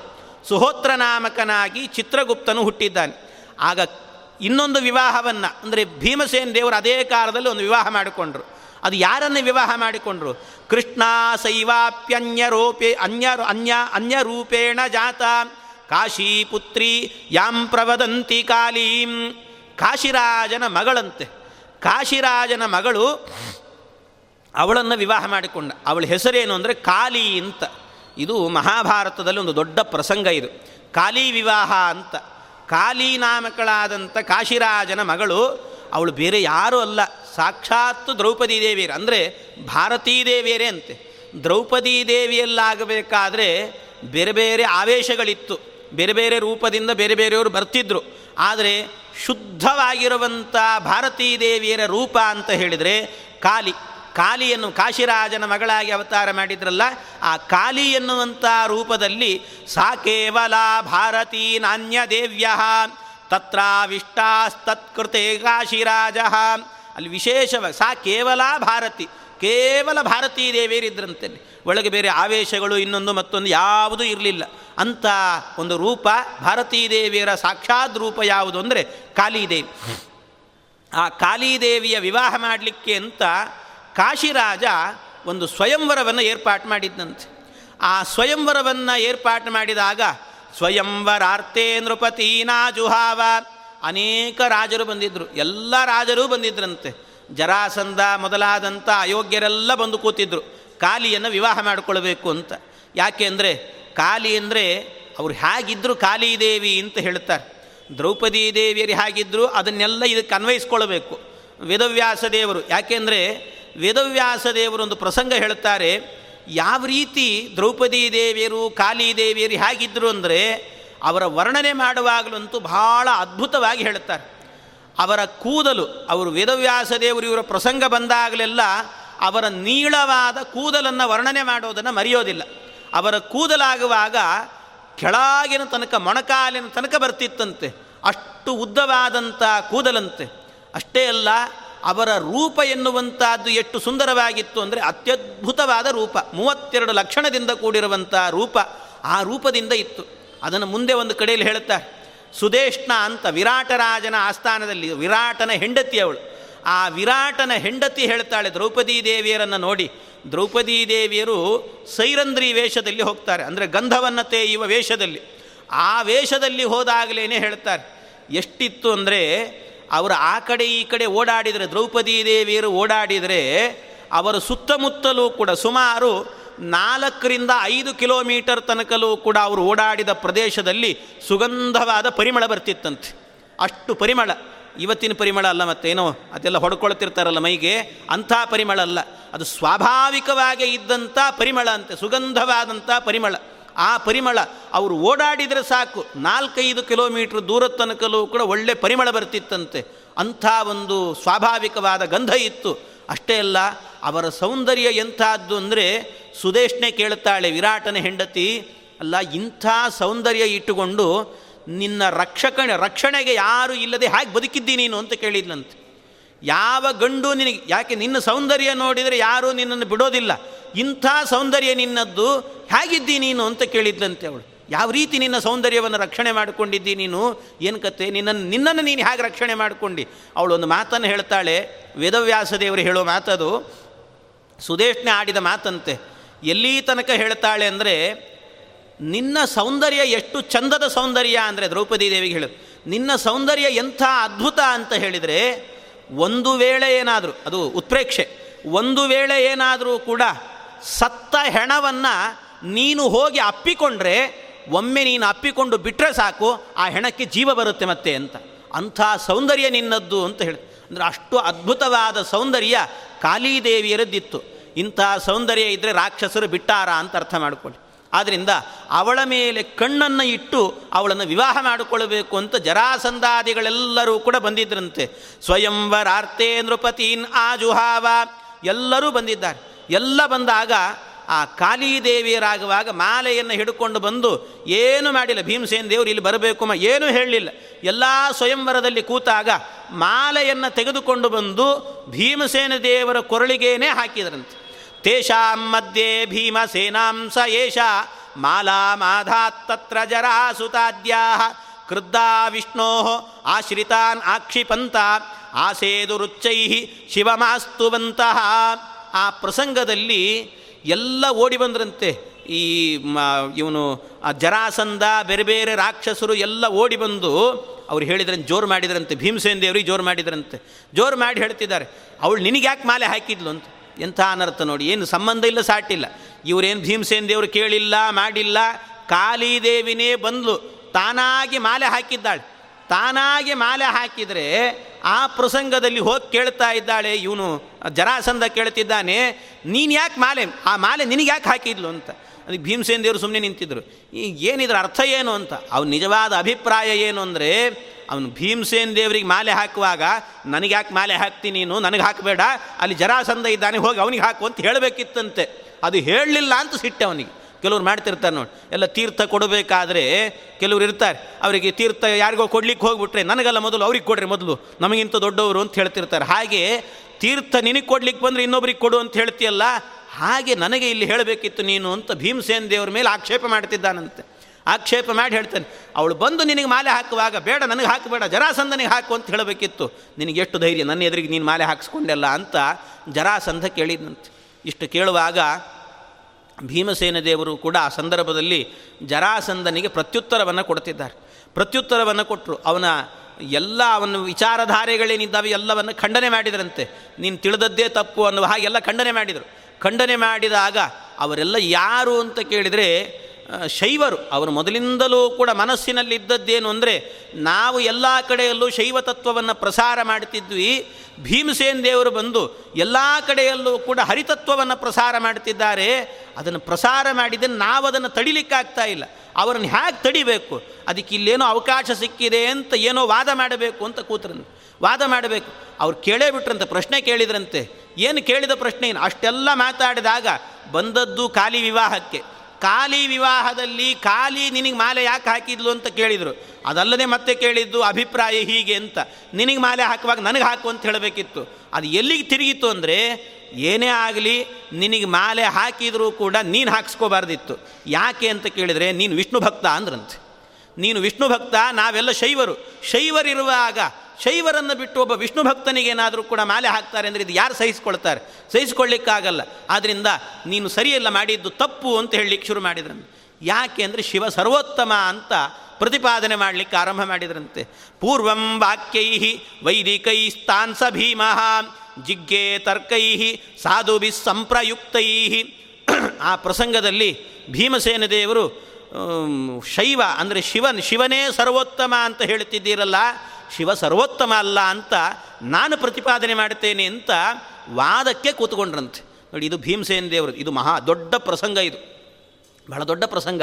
ಯಾಕೆ ಅಂದರೆ ಮಹಾಭಾರತದಲ್ಲಿ ಭೀಮಸೇನ ದೇವರು ಶಿವ ಶಿವ ಸರ್ವೋತ್ತಮತ್ವವನ್ನು ಖಂಡನೆ ಮಾಡಿ ವಿಷ್ಣು ಸರ್ವೋತ್ತಮತ್ವವನ್ನು ಸ್ಥಾಪನೆ ಮಾಡಿದಂಥ ಪ್ರಸಂಗ ಮಹಾಭಾರತದಲ್ಲಿ ಅದನ್ನು ನಿರೂಪಣೆ ಮಾಡ್ತಿದ್ದಾರೆ. ಅವ್ರು ಹೇಳ್ತಾರೆ, ಪೂರ್ವಂ ವಾಕ್ಯೈ ವೈದಿಕೈ ಸ ವೈದಿಕೈ ವೈದಿಕಾ ಸ್ಥಾನ್ ತಾನ್ ಸ ಭೀಮ. ಭೀಮಸೇನ ದೇವರು ಮೊದಲು ಮಾಡಿದ ಕೆಲಸ ಏನು ಅಂದರೆ, ಅವರನ್ನು ಖಂಡನೆ ಮಾಡಲಿಕ್ಕೆ ಅಂತ ಮೊದಲು ಮಾಡಿದ್ದು ಆಗಮವನ್ನೇ ಹೇಳಿದ್ರಂತೆ. ವೇದ ಮಂತ್ರಗಳನ್ನು ಹೇಳಿ ವಿಷ್ಣು ಸರ್ವೋತ್ತಮತ್ವವನ್ನು ಪ್ರತಿಪಾದನೆ ಮಾಡಿದ್ರಂತೆ. ಯಾಕೆ ವೇದ ಮಂತ್ರಗಳನ್ನು ಮೊದಲು ಯಾಕೆ ಹೇಳಿದರು ಅಂದರೆ, ಯಾರು ಏನು ಕೇಳಿದರೂ ಕೂಡ ಮೊದಲಿಗೆ ಆಗಮವನ್ನೇ ಹೇಳಬೇಕಂತೆ. ವೇದ ಪರಮಪ್ರಮಾಣ, ಆದ್ದರಿಂದ ಪರಮಪ್ರಮಾಣವಾಗಿರುವಂಥದ್ದು ವೇದ. ಆದ್ದರಿಂದಾಗಿ ಪೃಷ್ಟೇನಾಗಮ ಏವಾದವು ವಕ್ತವ್ಯ ಸಾಧ್ಯ ಸಿದ್ಧಯೇ ಅಂತ ಶಾಸ್ತ್ರ. ಹಾಗಾಗಿ ಮೊದಲಿಗೆ ಆಗಮವನ್ನು ಹೇಳಬೇಕು. ಆ ಆಗಮ ಹೇಳಬೇಕು ಅಂತ ವೇದವಾಕ್ಯಗಳಿಂದಾಗಿ ನಾಮಾನಿ ಸರ್ವಾಣಿ ಯಮಾವಿಶಂತಿ ತಂ ವೈ ವಿಷ್ಣುಂ ಪರಮಮುದಾಹರಂತಿ ಮೊದಲಾದಂಥ ವೇದವಾಕ್ಯಗಳೇನಿದ್ದಾವೆ ಎಲ್ಲ ನಾಮಗಳು ಕೂಡ ವಿಷ್ಣುವನ್ನೇ ಪ್ರತಿಪಾದನೆ ಮಾಡುತ್ತೆ. ಸಕಲ ವೇದಗಳಿಂದ ಪ್ರತಿಪಾದ್ಯನಾದವನು ಭಗವಂತ ಅನ್ನೋದನ್ನು ಪ್ರತಿಪಾದನೆ ಮಾಡಿದರು. ಇಂಥ ಎಲ್ಲ ವೇದಗಳು ಪ್ರತಿಪಾದನೆ ಮಾಡೋದು ಭಗವಂತನನ್ನು, ವಿಷ್ಣುವನ್ನಾದ್ದರಿಂದ ವಿಷ್ಣುವೇ ಸರ್ವೋತ್ತಮ ಅಂತ. ಅದರಲ್ಲಿ ಯಾಕೆ ಅಂತ ಕೇಳಿದರೆ, ವೇದ ಪ್ರತಿಪಾದನೆ ಮಾಡಿದ ಕೂಡಲೇ ಯಾಕೆ ಅವನು ಸರ್ವೋತ್ತಮ ಆಗಬೇಕು? ವೇದ ಅಂದರೆ ಎಂಥದ್ದು? ವೇದಾಹ್ಯದೋಷ ಇತಿ ಪೂರ್ವಮೇವ ವೇದಾಹ ಅದೋಷಾಹ. ಎಲ್ಲ ವೇದಗಳಲ್ಲೂ ಕೂಡ ದೋಷವೇ ಇಲ್ಲ, ದೋಷದ ಲವಲೇಶ ಇಲ್ಲ. ಯಾಕೆ ಅಂದರೆ ದೋಷ ಎನ್ನುವಂಥದ್ದು ಎಲ್ಲಿರುತ್ತೆ? ದೋಷ ಇರುವಂಥದ್ದು ಪುರುಷಕೃತವಾದದ್ದಲ್ಲಿರುತ್ತೆ. ಪುರುಷ ಮನುಷ್ಯ ಏನಾದರೂ ಮಾತಾಡಿದರೆ ಅದು ನಾಲಿಗೆ ತೊದಲಬಹುದು, ಇನ್ನೇನೋ ಎಡಬಹುದು, ಏನೋ ಆಗಬಹುದು. ಆದರೆ ಮನುಷ್ಯನಲ್ಲಿ ಆಗುವಾಗ ದೋಷಗಳು ಕಾಣಿಸುತ್ತೆ. ಆದರೆ ವೇದ ಮನುಷ್ಯ ಹೇಳಿದ್ದಲ್ಲ, ಮನುಷ್ಯ ಮಾಡಿದ್ದಲ್ಲ, ಪೌರುಷೇಯ ಅಲ್ಲ, ಅದು ಅದು ಅಪೌರುಷೇಯವಾಗಿರುವಂಥದ್ದು ವೇದ. ಆದ್ದರಿಂದ ಪುರುಷಕೃತವಾಗಿಲ್ಲ. ಆದ್ದರಿಂದ ಪುರುಷಕೃತವಾದದ್ದರಲ್ಲಿ ಪುರುಷನ ದೋಷಗಳು ಬರ್ತದೆ. ಆದರೆ ಅಪೌರುಷೇಯವಾದ ವೇದದಲ್ಲಿ ಪುರುಷಕೃತ ಪುರುಷಕೃತತ್ವವೇ ಇಲ್ಲ. ಆದ್ದರಿಂದ ಅದರಲ್ಲಿ ದೋಷ ಬರಲಿಕ್ಕೆ ಸಾಧ್ಯ ಇಲ್ಲ. ಆದ್ದರಿಂದ ದೋಷದ ಲವಲೇಶವೂ ಇಲ್ಲದೇ ಇರುವಂತಹದ್ದು. ಆದ್ದರಿಂದ ಅದನ್ನು ಪರಮ ಪವಿತ್ರವಾದದ್ದು. ಅಂಥ ವೇದದಿಂದ ಪ್ರತಿಪಾದ್ಯನಾದವನು ಭಗವಂತ, ಆದ್ದರಿಂದ ಅವನು ಸರ್ವೋತ್ತಮ ಅಂತ ಹೀಗೆಲ್ಲ ಅದನ್ನು ಪ್ರತಿಪಾದನೆ ಮಾಡಿದ್ದಾರೆ. ವಿಶೇಷ ಇದನ್ನು ಹಿಂದೆಯೂ ಬಂದಿದೆ, ಆದ್ದರಿಂದ ಹೆಚ್ಚು ಅದರ ವಿಸ್ತಾರ ಮಾಡುತ್ತಿಲ್ಲ. ವೇದದ ಪ್ರಾಮಾಣ್ಯವನ್ನೆಲ್ಲ ಹಿಂದೆ ನಿರೂಪಣೆ ಮಾಡಿದ್ದೇನೆ, ಆದ್ದರಿಂದ ಆ ವೇದದ ಪ್ರಾಮಾಣ್ಯವನ್ನು ನಿರೂಪಣೆ ಮಾಡಿ ಎಲ್ಲವನ್ನು ಹೇಳಿದ್ದಾರೆ. ಇಷ್ಟು ಹೇಳಿದರೆ ಅನೇಕ ಶೈವರೆಲ್ಲ ಬಂದು ನಮ್ಮ ಶಾಸ್ತ್ರಗಳಲ್ಲಿ ಶಿವ ಸರ್ವೋತ್ತಮ ಅಂತಿದೆ ಅಂತ ಆ ವಾಕ್ಯಗಳನ್ನೆಲ್ಲ ತೋರಿಸಿದ್ರಂತೆ. ವೇದಾಧಿಕ್ಯಂ ಶೈವ ಶಾಸ್ತ್ರಾಣಿ ಚಾಹುಹು ವೇದೋಜ್ಜಿತಾನಾಂ ಬಹುಲಾಂ ಚ ನಿಂದಾಂ. ಆ ಸಂದರ್ಭದಲ್ಲಿ ಅವರ ಶಾಸ್ತ್ರಗಳೇನಿದ್ದಾವೆ, ಅವರ ಶಾಸ್ತ್ರಗಳಿಂದಲೇ, ಶೈವಶಾಸ್ತ್ರಗಳಿಂದಲೇ ನಿಮ್ಮ ಶಾಸ್ತ್ರವೂ ಕೂಡ ಭಗವಂತನನ್ನೇ, ವಿಷ್ಣು ಸರ್ವೋತ್ತಮತ್ವವನ್ನೇ ಹೇಳ್ತಾ ಇದೆ. ನಿಮ್ಮ ವಾಕ್ಯಗಳಿಗೂ ವಿಷ್ಣು ಸರ್ವೋತ್ತಮ ಅಂತಲೇ ಅರ್ಥ ಅಂತ ಪ್ರತಿಪಾದನೆ ಮಾಡಿ ತೋರಿಸಿದ್ರಂತೆ. ಅವರ ವಾಕ್ಯದಿಂದಲೇ ಅವರಿಗೆ ಹೇಳೋದು. ಇದನ್ನು ಈ ರೀತಿ ಪ್ರತಿಪಾದನೆ ಮಾಡಿ ತೋರಿಸಿದವರು ಭೀಮಸೇನ್ ದೇವರು. ಹೀಗೆಲ್ಲ ತೋರಿಸಿದ್ರಲ್ಲ ಭೀಮಸೇನ್ ದೇವರು. ಆ ಪ್ರಸಂಗದಲ್ಲಿ ಭೀಮಸೇನ ದೇವರು ಒಂದೊಂದನ್ನು ತೋರಿಸಿದರು. ಈ ಪ್ರಸಂಗ ಯಾಕೆಂದರೆ ಇದೇ ರೀತಿಯಲ್ಲಿ ಹಿಂದೆ ವಿದ್ಯಾಮಾನ್ಯ ತೀರ್ಥರು ಹೇಳ್ತಾ ಇದ್ದರು. ಸತ್ಯಧ್ಯಾನ ಸ್ವಾಮಿಗಳಿದ್ದರು, ಸತ್ಯಧ್ಯಾನ ತೀರ್ಥರು. ಆ ಸತ್ಯಧ್ಯಾನ ತೀರ್ಥರು ಕೂಡ ಅದ್ವೈತಿಗಳನ್ನು ಖಂಡನೆ ಮಾಡುವಾಗ ಅವರ ವಾಕ್ಯದಿಂದಲೇ ಅವರ ಖಂಡನೆ ಮಾಡ್ತಿದ್ರಂತೆ. ಇದು ಅವರ ಸಾಮರ್ಥ್ಯ ಅಂತ ವಿದ್ಯಾಮಾನ್ಯ ತೀರ್ಥರು ಹೇಳ್ತಾ ಇದ್ದರು. ಹಾಗೆಯೇ ಸತ್ಯಧ್ಯಾನರು ಅದೇ ರೀತಿ, ಅಂದರೆ ಇದು ಭೀಮಸೇನ ದೇವರ ತತ್ವ, ಅವರ ವಾಕ್ಯದಿಂದಲೇ ಅವರ ಖಂಡನೆ ಮಾಡೋದು. ಹಾಗೆ ಅದೇ ರೀತಿಯಲ್ಲಿ ಮಾಡ್ತಿದ್ರಂತೆ. ಇಂಥದ್ದು ಈ ರೀತಿ ಮಾಡಿದವರು. ಆಮೇಲೆ ವಿಷ್ಣೋರಾಧಿಕ್ಯಂ ತಾನಿ ಶಾಸ್ತ್ರಾಣಿ ಚಾಹುಹು ಶಿವಾದಿಭ್ಯ ಕುತ್ರ ಚೆನ್ನೈವ ವೇದೆ. ಅದಕ್ಕೆ ಶಿವಶಾಸ್ತ್ರವನ್ನು ಶಿವ ಸರ್ವೋತ್ತಮ ಅಂತ ಹೇಳಬಾರ್ದು, ವಿಷ್ಣು ಸರ್ವೋತ್ತಮ ಅಂತ ಹೇಳಬೇಕು ಅಂತ ಪ್ರತಿಪಾದನೆ ಮಾಡಿ, ಇಷ್ಟು ಪ್ರತಿಪಾದನೆ ಮಾಡಿ ಇಷ್ಟು ಮಾಡುವಾಗ ಅನೇಕರು ಬೇರೆ ಬೇರೆ ಎಲ್ಲ ಬೇರೆ ಬೇರೆ ದಾರ್ಶನಿಕರೆಲ್ಲರೂ ಕೂಡ ಭೀಮಸೇನ ದೇವರು ಬಳಿಗೆ ಬಂದ್ರಂತೆ. ಅವರೆಲ್ಲರೂ ಬಂದು ಹೇಳಿದರಂತೆ ಭೀಮಸೇನ ದೇವರಿಗೆ, ಅಲ್ಲ ಶಿವ ಸರ್ವೋತ್ತಮ ಆಗದೇ ಇರಲಿ, ಆದರೆ ನಿಜವಾದ ತತ್ವ ಯಾವುದು ಅಂದರೆ ಶೂನ್ಯವೇ ತತ್ವ ಅಂದ್ರಂತೆ. ಇದು ಬೌದ್ಧರ ವಾದ. ಬೌದ್ಧರು ಹೇಳಿದರಂತೆ. ಬೌದ್ಧರೆಲ್ಲರೂ ಕೂಡ ಬಂದು ಪ್ರತಿಪಾದನೆ ಮಾಡಿದರು, ವಿಷ್ಣು ಸರ್ವೋತ್ತಮ ಅಲ್ಲ, ಯಾಕೆ ಶೂನ್ಯವೇ ತತ್ವ, ವಿಷ್ಣು ಅನ್ನುವಂಥವನೊಬ್ಬನಿಲ್ಲೇ ಇಲ್ಲ. ಯಾಕೆ ಅವರು ಹೇಳೋದೇನು ಅಂದರೆ ವೇದವೇ ಪ್ರಮಾಣ ಅಲ್ಲ ಅಂತ ಹೇಳ್ತಾರೆ. ಅವರು ವೇದವನ್ನೇ ಒಪ್ಪೋದಿಲ್ಲ, ಅವರು ವೇದವನ್ನು. ಯಾಕೆಂದರೆ ಒಬ್ಬ ವ್ಯಕ್ತಿ ಇದನ್ನು ಕೆಲವರೆಲ್ಲ ಬೌದ್ಧರೆಲ್ಲ ಏನು ಮಾಡಿದ್ದಾರೆ ಅಂದರೆ, ಈ ವ್ಯಾಕರಣಶಾಸ್ತ್ರಕ್ಕೂ ಕೂಡ ಪಾಣಿನೀಯ ಏನು ವ್ಯಾಕರಣ ಇದೆ ಅದಕ್ಕೆಲ್ಲ ವ್ಯಾಖ್ಯಾನ ಬರೆದಂಥವ್ರು ಅನೇಕರಿದ್ದಾರೆ, ಅನೇಕ ಬೌದ್ಧರು. ಆ ವ್ಯಾಖ್ಯಾನವನ್ನು ಬರೆಯುವವರು ಪಾಣಿನಿ ಏನು ಮಾಡಿದ್ದಾನೆ, ಲೌಕಿಕ ವ್ಯಾಕರಣಕ್ಕೂ ಕೂಡ ಸೂತ್ರಗಳನ್ನು ಬರೆದಿದ್ದಾನೆ, ಅವೈದಿಕ ವ್ಯಾಕರಣಕ್ಕೂ ಬರೆದಿದ್ದು. ಆದರೆ ಅವರೇನು ಮಾಡಿದ್ದಾರೆ, ಲೌಕಿಕ ವ್ಯಾಕರಣ ಏನಿದೆ ಅಷ್ಟಕ್ಕೆ ಮಾತ್ರ ವ್ಯಾಖ್ಯ ವ್ಯಾಖ್ಯಾನವನ್ನು ಮಾಡಿ ವೈದಿಕ ವ್ಯಾಕರಣದ ಸೂತ್ರಗಳಿಗೆ ವ್ಯಾಖ್ಯಾನವನ್ನೇ ಮಾಡಿಲ್ಲ. ಯಾಕೆಂದರೆ ಅದನ್ನು ನಾವು ಒಪ್ಪೋದಿಲ್ಲ ಅಂತ ಹೇಳುತ್ತಾರೆ. ಅದರಿಂದ ಅದಕ್ಕೆ ಪ್ರಾಮಾಣ್ಯವನ್ನು ಒಪ್ಪೋದಿಲ್ಲ ಅಂತ ಆ ವೇದ ಏನು ಸೂತ್ರಗಳಿದೆ ಅದಕ್ಕೆ ವ್ಯಾಖ್ಯಾನ ಮಾಡಿಲ್ಲ. ಅದರಿಂದ ವೇದವನ್ನು ಅಪ್ರಮಾಣ ಅಂತ ಹೇಳುವವರು ಬೌದ್ಧರು. ಅದರಿಂದ ಅವರೆಲ್ಲ ಬಂದು ಹೇಳುವಾಗ ಆ ಸಂದರ್ಭದಲ್ಲಿ ನಿಮ್ಮ ಶಾಸ್ತ್ರದ ಪ್ರಕಾರವೂ ಕೂಡ ಹೇಳ್ತಾರೆ. ಭೀಮಸೇನ ದೇವರು ಹೇಳ್ತಾರೆ, ನಿಮ್ಮ ಶಾಸ್ತ್ರದ ರೀತಿಯಿಂದಲೂ ಕೂಡ ವಿಷ್ಣುವೇ ಸರ್ವೋತ್ತಮ ಅಂದ್ರಂತೆ. ಬೌದ್ಧರ ಶಾಸ್ತ್ರದ ರೀತಿಯಿಂದಲೂ ಕೂಡ ವಿಷ್ಣು ಸರ್ವೋತ್ತಮ. ಯಾಕೆಂದರೆ ನಿಮ್ಮಲ್ಲಿ ಶೂನ್ಯವೇ ತತ್ವ ಅಂತ ಹೇಳ್ತಿರಲ್ಲ. ಶೂನ್ಯವೇ ತತ್ವ ಅಂತ ಹೇಳುವಂಥವರು ಇದನ್ನು ನೀವು ಪ್ರಮಾಣ ಅಂತ ಹೇಗೆ ಒಪ್ತೀರಿ ಅಂತ ಕೇಳಿದರೆ, ಬುದ್ಧ ಹೇಳಿದ್ದಾನೆ ಆದ್ದರಿಂದ ಪ್ರಮಾಣ ಅಂತ ಹೇಳ್ತಾರೆ. ಬುದ್ಧ ಹೇಳಿದ ಬುದ್ಧ ಹೇಳಿದ ತತ್ವ ಆದ್ದರಿಂದ ಪ್ರಮಾಣ ಅಂತ. ಬುದ್ಧ ಹೇಳಿದ ಅಂದ ಕೂಡಲೇ ಪ್ರಮಾಣ ಅಂದರೆ, ಹಾಗಾದರೆ ಬುದ್ಧ ಹೇಳಿದ್ದೆಲ್ಲ ಪ್ರಮಾಣ ಯಾಕೆ, ಅವನು ಸರ್ವಜ್ಞ ಅಂತ ಹೇಳ್ತಾರೆ. ಅವನು ಸರ್ವಜ್ಞ, ಅವನು ಸರ್ವಜ್ಞನೋ? ಹಾಗಾದರೆ ಮತ್ತೆ ಭೀಮಸೇನ ದೇವರು ಹೇಳಿದರು, ಹಾಗಾದರೆ ನೀವೇ ವಿಷ್ಣು ಸರ್ವೋತ್ತಮತ್ವವನ್ನು ಒಪ್ಪಿಕೊಂಡ್ರಿ ಅಂದರು. ಯಾಕೆ ಅಂತ ಕೇಳಿದರೆ, ಆ ಬುದ್ಧ ಹೇಳಿದ್ದನ್ನು ಒಪ್ಪಿಕೊಳ್ತೀರಿ ಅಂತ ಹೇಳ್ತಿದ್ದೀರಲ್ಲ, ಆ ಬುದ್ಧನನ್ನು ಸರ್ವಜ್ಞ ಅಂತ ಹೇಳ್ತಿದ್ದೀರಲ್ಲ, ಬುದ್ಧ ಯಾರು ಅಂತ ಕೇಳ್ತಾರೆ ಭೀಮಸೇನ ದೇವರು. ಯಾರು ಬುದ್ಧ? ಬುದ್ಧ ಅಂದರೆ ಬೇರೆ ಯಾರೂ ಅಲ್ಲ, ದಶಾವತಾರಗಳಲ್ಲಿ ಅವನದು ವಿಷ್ಣುವಿನದ್ದು ಅದು ಒಂದು ಅವತಾರ. ಆದ್ದರಿಂದ ಬುದ್ಧ ಅಂದರೆ ಅವನೂ ಕೂಡ ವಿಷ್ಣುವೇ ಆಗಿದ್ದಾನೆ. ಆದ್ದರಿಂದ ಅವನನ್ನು ನೀವು ಸರ್ವಜ್ಞ ಅಂತ ಹೇಳೋದಾದರೆ ವಿಷ್ಣುವನ್ನೇ ಸರ್ವಜ್ಞ ಅಂತ ಹೇಳಿದಾಯಿತು. ಆದ್ದರಿಂದ ಅವನೇ ಸರ್ವಜ್ಞ, ವಿಷ್ಣುವನ್ನೇ ಸರ್ವೋತ್ತಮ ಅಂತ ಒಪ್ಪಿದಂತೆ ಆಯಿತು. ಆದ್ದರಿಂದ ನೀವೇ ವಿಷ್ಣು ಸರ್ವೋತ್ತಮತ್ವವನ್ನು ಒಪ್ಪಿದ್ದೀರಿ ಅಂತ ಅವರ ಶಾಸ್ತ್ರದಿಂದಲೇ ಅವರನ್ನು ಖಂಡನೆ ಮಾಡಿದರಂತೆ. ಈ ರೀತಿ ಖಂಡನೆ ಮಾಡಿದಾಗ ಆಗ ಮತ್ತೆ ಹೇಳ್ತಾರೆ, ಯಾಕೆಂದರೆ ಬುದ್ಧ ಅಂತ ಹೇಳಿದರೆ ಅವರ ಶಾಸ್ತ್ರ ಇರೋದು ಹೇಗೆ ಅಂದರೆ ಭಗವಂತನೇ ಹೇಳಿದಂಥ ಶಾಸ್ತ್ರ ಅಂತ ಅದು. ಬುದ್ಧ ಅಂದರೆ ಅವನು ಏನು ಮಾಡಿದಂತೆ, ಪರಮಾತ್ಮ ಒಂದು ಸಣ್ಣ ಕೂಸಾಗಿ ಅವತಾರ ಮಾಡಿದ, ಶುದ್ಧೋದನಿ ಶುದ್ಧೋದಕ್ ಅವನು ಅವನ ಮಗನಾಗಿ ಅವತಾರ ಮಾಡಿದಾಗ ಆ ಪ್ರಸಂಗದಲ್ಲಿ ಸಣ್ಣ ಕೂಸಿತ್ತಂತೆ. ಆ ಕೂಸಿರುವಾಗಲೇ ಏಕಾದಶೆಯ ಹನಿ ಪಿತಾ ನಾಮ ಕುರಿಯಾತ್, ಹನ್ನೊಂದನೇ ದಿನಕ್ಕೆ ನಾಮಕರಣ ಮಾಡಬೇಕು ಅಂತ ಅಪ್ಪ ತೊಗೊಂಡು ಬಂದು ನಾಮಕರಣಕ್ಕೆ ಅಂತ ಕೂತ್ಕೊಂಡಿದ್ದಂತೆ. ನಾಮಕರಣ ಮಾಡಬೇಕು ಅಂತ ಕೂತ್ಕೊಂಡಾಗ ಆ ಮಗು ಎಲ್ಲರನ್ನು ನೋಡಿ ನಗಲಿಕ್ಕೆ ಶುರು ಮಾಡಿತಂತೆ. ಇನ್ನು ಹುಟ್ಟಿದ ಕೂಸದು ಅಷ್ಟೇ, ಆ ಹುಟ್ಟಿದ ಕೂಸು ಎಲ್ಲರನ್ನು ನೋಡಿ ನಗತಾ ಇತ್ತಂತೆ. ಆ ನಗೋದನ್ನು ನೋಡಿ ಆಶ್ಚರ್ಯ ಆಯಿತು. ಅಲ್ಲ, ಇದೇನಿದು ಕೂಸು, ಸಣ್ಣ ಕೂಸು, ನಮ್ಮೆಲ್ಲರನ್ನು ನೋಡಿ ಇಷ್ಟು ಚೆನ್ನಾಗಿ ನಗುತ್ತಾ ಇದೆಯಲ್ಲ, ಏನಿದು ಅಂತ ಮಾತಾಡಿಕೊಂಡ್ರಂತೆ. ಎಲ್ಲ ಮಾತಾಡ್ಕೊಳ್ತಾ ಇರುವಾಗ, ಇಷ್ಟವರು ಮಾತಾಡ್ತಿರುವಾಗ ಆ ಮಗುವೇ ಹೇಳಿಬಿಡ್ತಂತೆ, ನಿಮ್ಮನ್ನು ನೋಡಿದ್ರೆ ನನಗೆ ನಗು ಬರ್ತಾ ಇದೆ ಅಂದ್ಬಿಡ್ತಂತೆ. ಅವ್ರಿಗೆ ಇನ್ನೂ ಆಶ್ಚರ್ಯ ಆಯಿತು. ಒಂದು ನಗ್ತಾ ಇದ್ದದ್ದನ್ನು ನೋಡಿ ಆಶ್ಚರ್ಯ ಆಗಿತ್ತು. ಆ ಮಗು ಸ್ಪಷ್ಟವಾಗಿ ಮಾತಾಡಿಬಿಡ್ತು ಬೇರೆ, ನಿಮ್ಮನ್ನು ನೋಡಿ ನನಗೆ ನಗು ಬರ್ತಾ ಇದೆ ಅಂತ ಹೇಳಿಬಿಡ್ತು.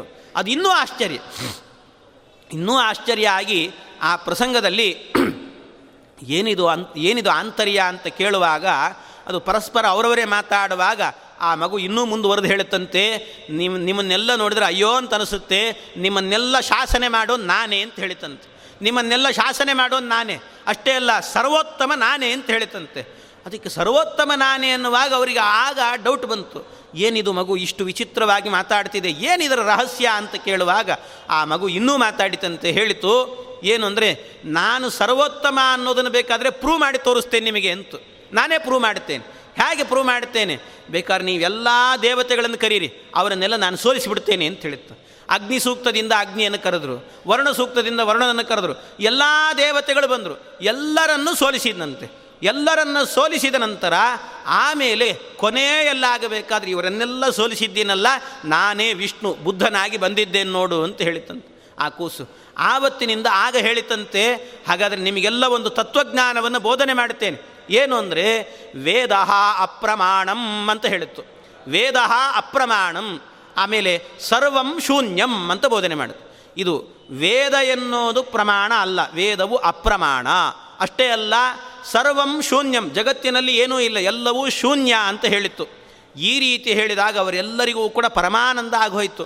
ಎಂಥ ತತ್ವವನ್ನು ಬೋಧನೆ ಮಾಡಿದ್ರಿ ಅಂತ, ಅದೇ ನಿಜವಾದ ತತ್ವ ಅಂತ ತಿಳ್ಕೊಂಡು ವೇದ ಅಪ್ರಮಾಣಂ ಅಂತ ಕೂಸು ಹೇಳಿದೆ ಅಂತ ವೇದ ಎಲ್ಲ ಅಪ್ರಮಾಣ ಅಂತ ತಿಳ್ಕೊಂಬಿಟ್ರು. ಈ ರೀತಿ ಎಲ್ಲ ಕಡೆ ಪ್ರತಿಪಾದನೆ ಮಾಡ್ತಾ ಹೋದ್ರಂತೆ. ಅವರ ತತ್ವ ಸರಿಯಾದ ತತ್ವ ಅಲ್ಲ. ಆದರೆ ಆಮೇಲೆ ದೇವತೆಗಳೆಲ್ಲ ಇದನ್ನು ನೋಡಿದ್ರಲ್ಲ, ದೇವತೆಗಳೇ ಹೋಗಿ ಇವರೆಲ್ಲ ಹೋದ ಮೇಲೆ, ಬುದ್ಧರ ಅಂದರೆ ಬೌದ್ಧ ಬೌದ್ಧ ಮತದ ಅನುಯಾಯಿಗಳೆಲ್ಲ ಹೋದ ನಂತರ ದೇವತೆಗಳು ಬಂದು ಕೇಳಿದ್ರಂತೆ, ಅಲ್ಲ ಭಗವಂತ, ನೀನೇ ವೇದವು ಅಪ್ರಮಾಣ ಅಂತ ಹೇಳಿಬಿಟ್ಟು, ಹಾಗಾದರೆ ನಾವು ಅಪ್ರಮಾಣ ಅಂತ ತಿಳ್ಕೋಬೇಕಾ ಅಂತ ಕೇಳಿದರೆ, ಅದಕ್ಕೆ ಮತ್ತೆ ಹೇಳಿದಂತೆ ಭಗವಂತ, ಏ ನಿಮಗೆ ಅದಲ್ಲ, ನಿಮಗೆ ಬೇರೆ ತತ್ವವನ್ನು ಬೋಧನೆ ಮಾಡ್ತೀನಿ ಬನ್ನಿ ಅಂತ ಹೇಳಿದನು. ಬೇರೆ ತತ್ವ ಏನು? ಆ ತತ್ವ ಅಂದರೆ, ನಿಮಗೂ ವೇದ ಅಪ್ರಮಾಣಂ ಅಂತಲೇ ತತ್ವ ಬೋಧನೆ ಮಾಡ್ತೀನಿ, ಆದರೆ ಇಷ್ಟೇ ವ್ಯತ್ಯಾಸ. ಏನು ಅಂದರೆ, ವೇದ ಅಪ್ರಮಾಣಂ. ಅಪ್ರಮಾಣಂ ಅನ್ನೋದಕ್ಕೆ ಅರ್ಥ ಏನು ಅಂದರೆ, ಅ ಅ ಅನ್ನೋ ಶಬ್ದಕ್ಕೆ ಅರ್ಥ ಏನು? ಅಕ್ಕೀತಿ ಬ್ರಹ್ಮ ಅಂತ ವೇದ. ಅಕ್ಕೀತಿ ಬ್ರಹ್ಮ, ಅ ಅಂದರೆ ಬ್ರಹ್ಮ ಅಂತ ಅರ್ಥ. ವೇದ ಅ ಅಂದರೆ ಬ್ರಹ್ಮನ ವಿಷಯದಲ್ಲಿ ಪ್ರಮಾಣಂ, ಅದು ಪ್ರಮಾಣವಾಗಿದೆ. ಅಂದರೆ ಬ್ರಹ್ಮನನ್ನು ತಿಳ್ಕೊಳ್ಳಬೇಕು ಅಂದರೆ, ಭಗವಂತನನ್ನು ತಿಳ್ಕೊಳ್ಳಬೇಕು ಅಂದರೆ ಅದಕ್ಕೆ ಮುಖ್ಯವಾಗಿ ವೇದವೇ ಬೇಕು ಅನ್ನೋದನ್ನು ಅರ್ಥ ಮಾಡಿಕೊಳ್ಳಿ ಅಂತ ಈ ತತ್ವವನ್ನು ನಿಮಗೆ ಬೋಧನೆ ಮಾಡ್ತೇನೆ. ಇನ್ನು ಸರ್ವಂ ಶೂನ್ಯಂ ಅಂತ ಹೇಳಿದ್ರಿ, ಎಲ್ಲವೂ ಶೂನ್ಯ ಅಂತ ಹೇಳಿದರೆ, ಶೂನ್ಯ ಅನ್ನೋದರ ಅರ್ಥ ಏನು ಅಂದರೆ, ಶಂ ಊನಂ ಕುರುತೆ ಯಸ್ಮಾತ್ ಶೂನ್ಯಂ ತಸ್ಮಾತ್ ಜನಾರ್ದನಃ. ನನ್ನನ್ನೇ ಶೂನ್ಯ ಅಂತ ಕರೀತಾರೆ. ಶಂ ಊನಂ ಕುರುತೆ ಯಸ್ಮಾತ್. ಶಂ ಅಂದರೆ ಶಂ ಅಂದರೆ ಆನಂದ, ಸುಖ, ಆನಂದವನ್ನು ಕೊಡೋದು. ಅಂದರೆ ಯಾರು ಸಜ್ಜನರಿರ್ತಾರೋ ಅವರಿಗೆ ಆನಂದವನ್ನು ಕೊಡುತ್ತೆ ಕೊಡ್ತೇನೆ ಯಾರು ದುರ್ಜನರೋ ಅವರಿಗೆ ಊನಂ ಕುರುತೆ, ಅವರಿಗಾಗುವಾಗ ಆನಂದವನ್ನು ಹ್ರಾಸ ಮಾಡ್ತೇನೆ. ಆದ್ದರಿಂದ ನನ್ನನ್ನು ಶೂನ್ಯ ಅಂತ ಕರೀತಾರೆ.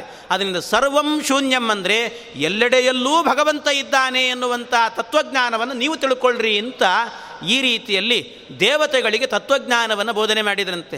ಇದು ಬುದ್ಧನಿಂದ ಬಂದಿರುವಂಥ ಶಾಸ್ತ್ರ, ಇದು ಬೌದ್ಧಶಾಸ್ತ್ರ ಅಂತ ಕರೀತಾರೆ.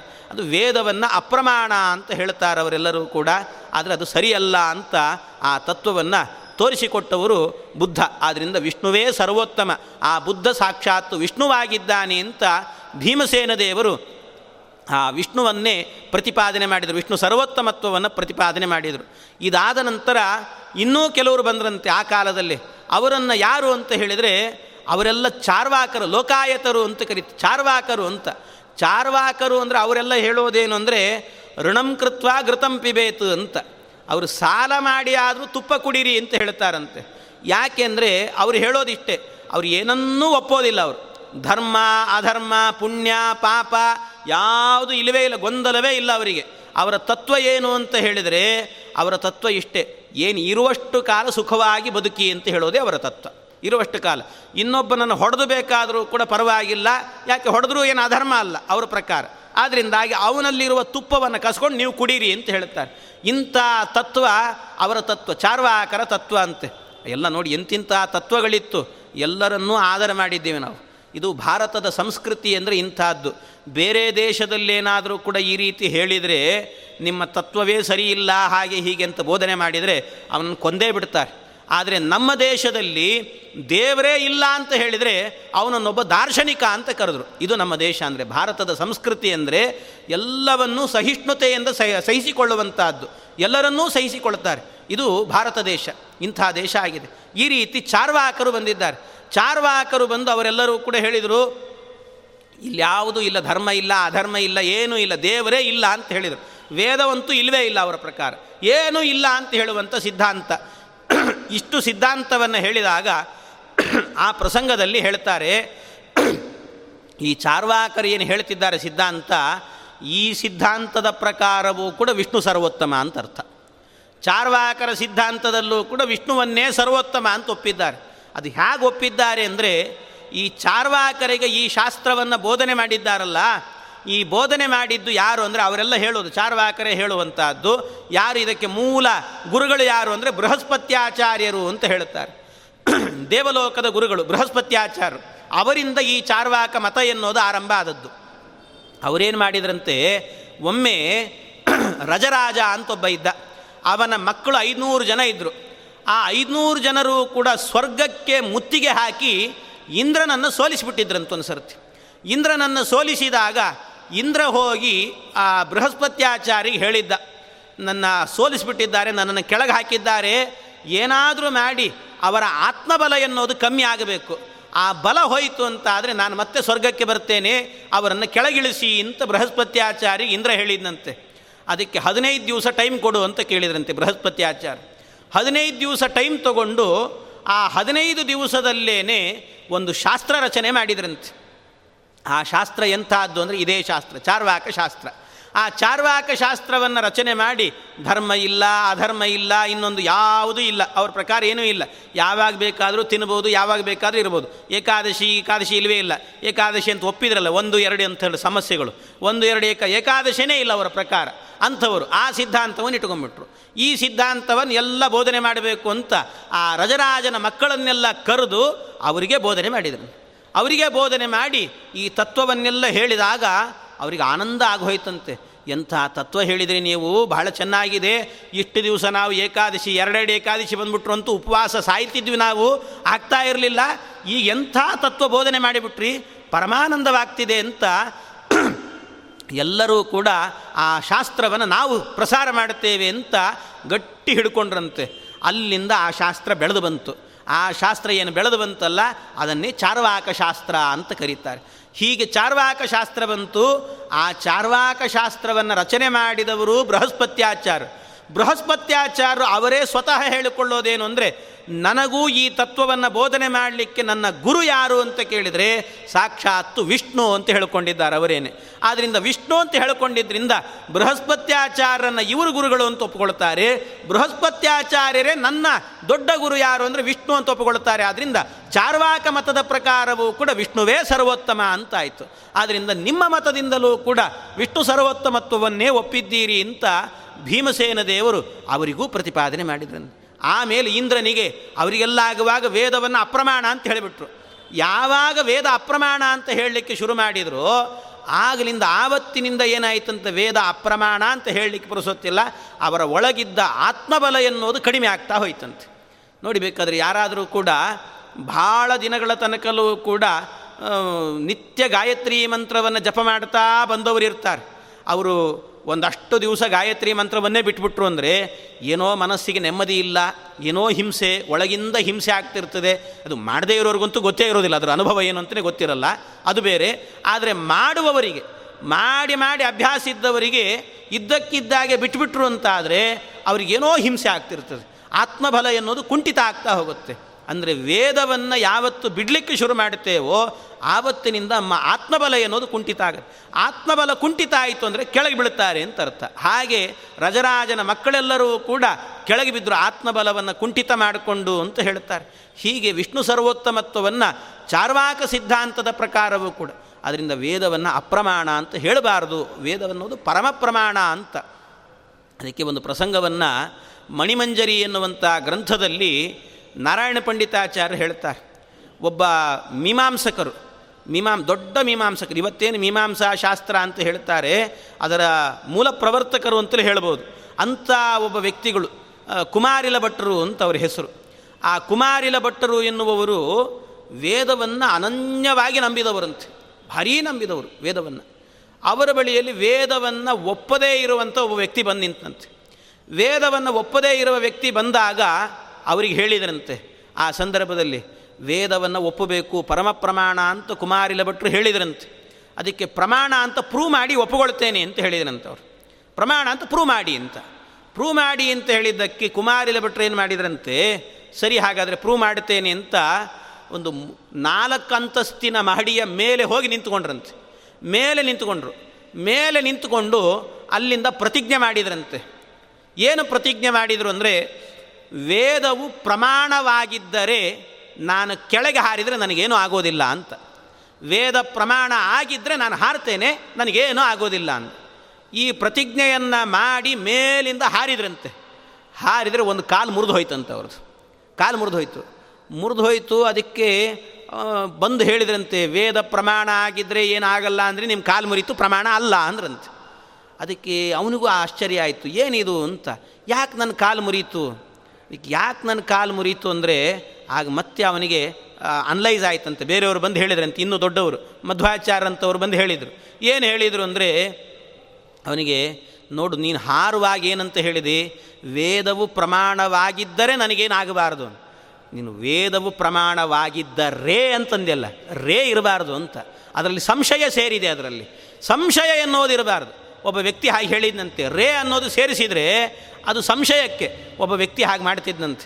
ಏನಂದರೆ ಕೆಲವರು ಇರ್ತಾರೆ ಅಂತ ಹೇಳ್ತಾರೆ, ನಮ್ಮ ಗುರುಗಳು ಯಾವಾಗಲೂ ತಮಾಷೆ ಮಾಡಿ ಹೇಳ್ತಿರ್ತಾರೆ. ಒಬ್ಬ ದೇವರಲ್ಲಿ ಪ್ರಾರ್ಥನೆ ಮಾಡಿದ್ದಂತೆ. ಏನು ಪ್ರಾರ್ಥನೆ ಮಾಡಿದ್ದು ಅಂದರೆ, ದೇವರೇ, ಅವನು ಹೇಳಿದ ಪ್ರಾರ್ಥನೆ, ದೇವರೇ ನೀನಿದ್ದರೆ, ಸ್ವರ್ಗ ಇದ್ದರೆ, ನಾನಿದ್ದರೆ ನನಗೆ ಕೊಡು ಅಂತ ಕೇಳಿದ್ನು.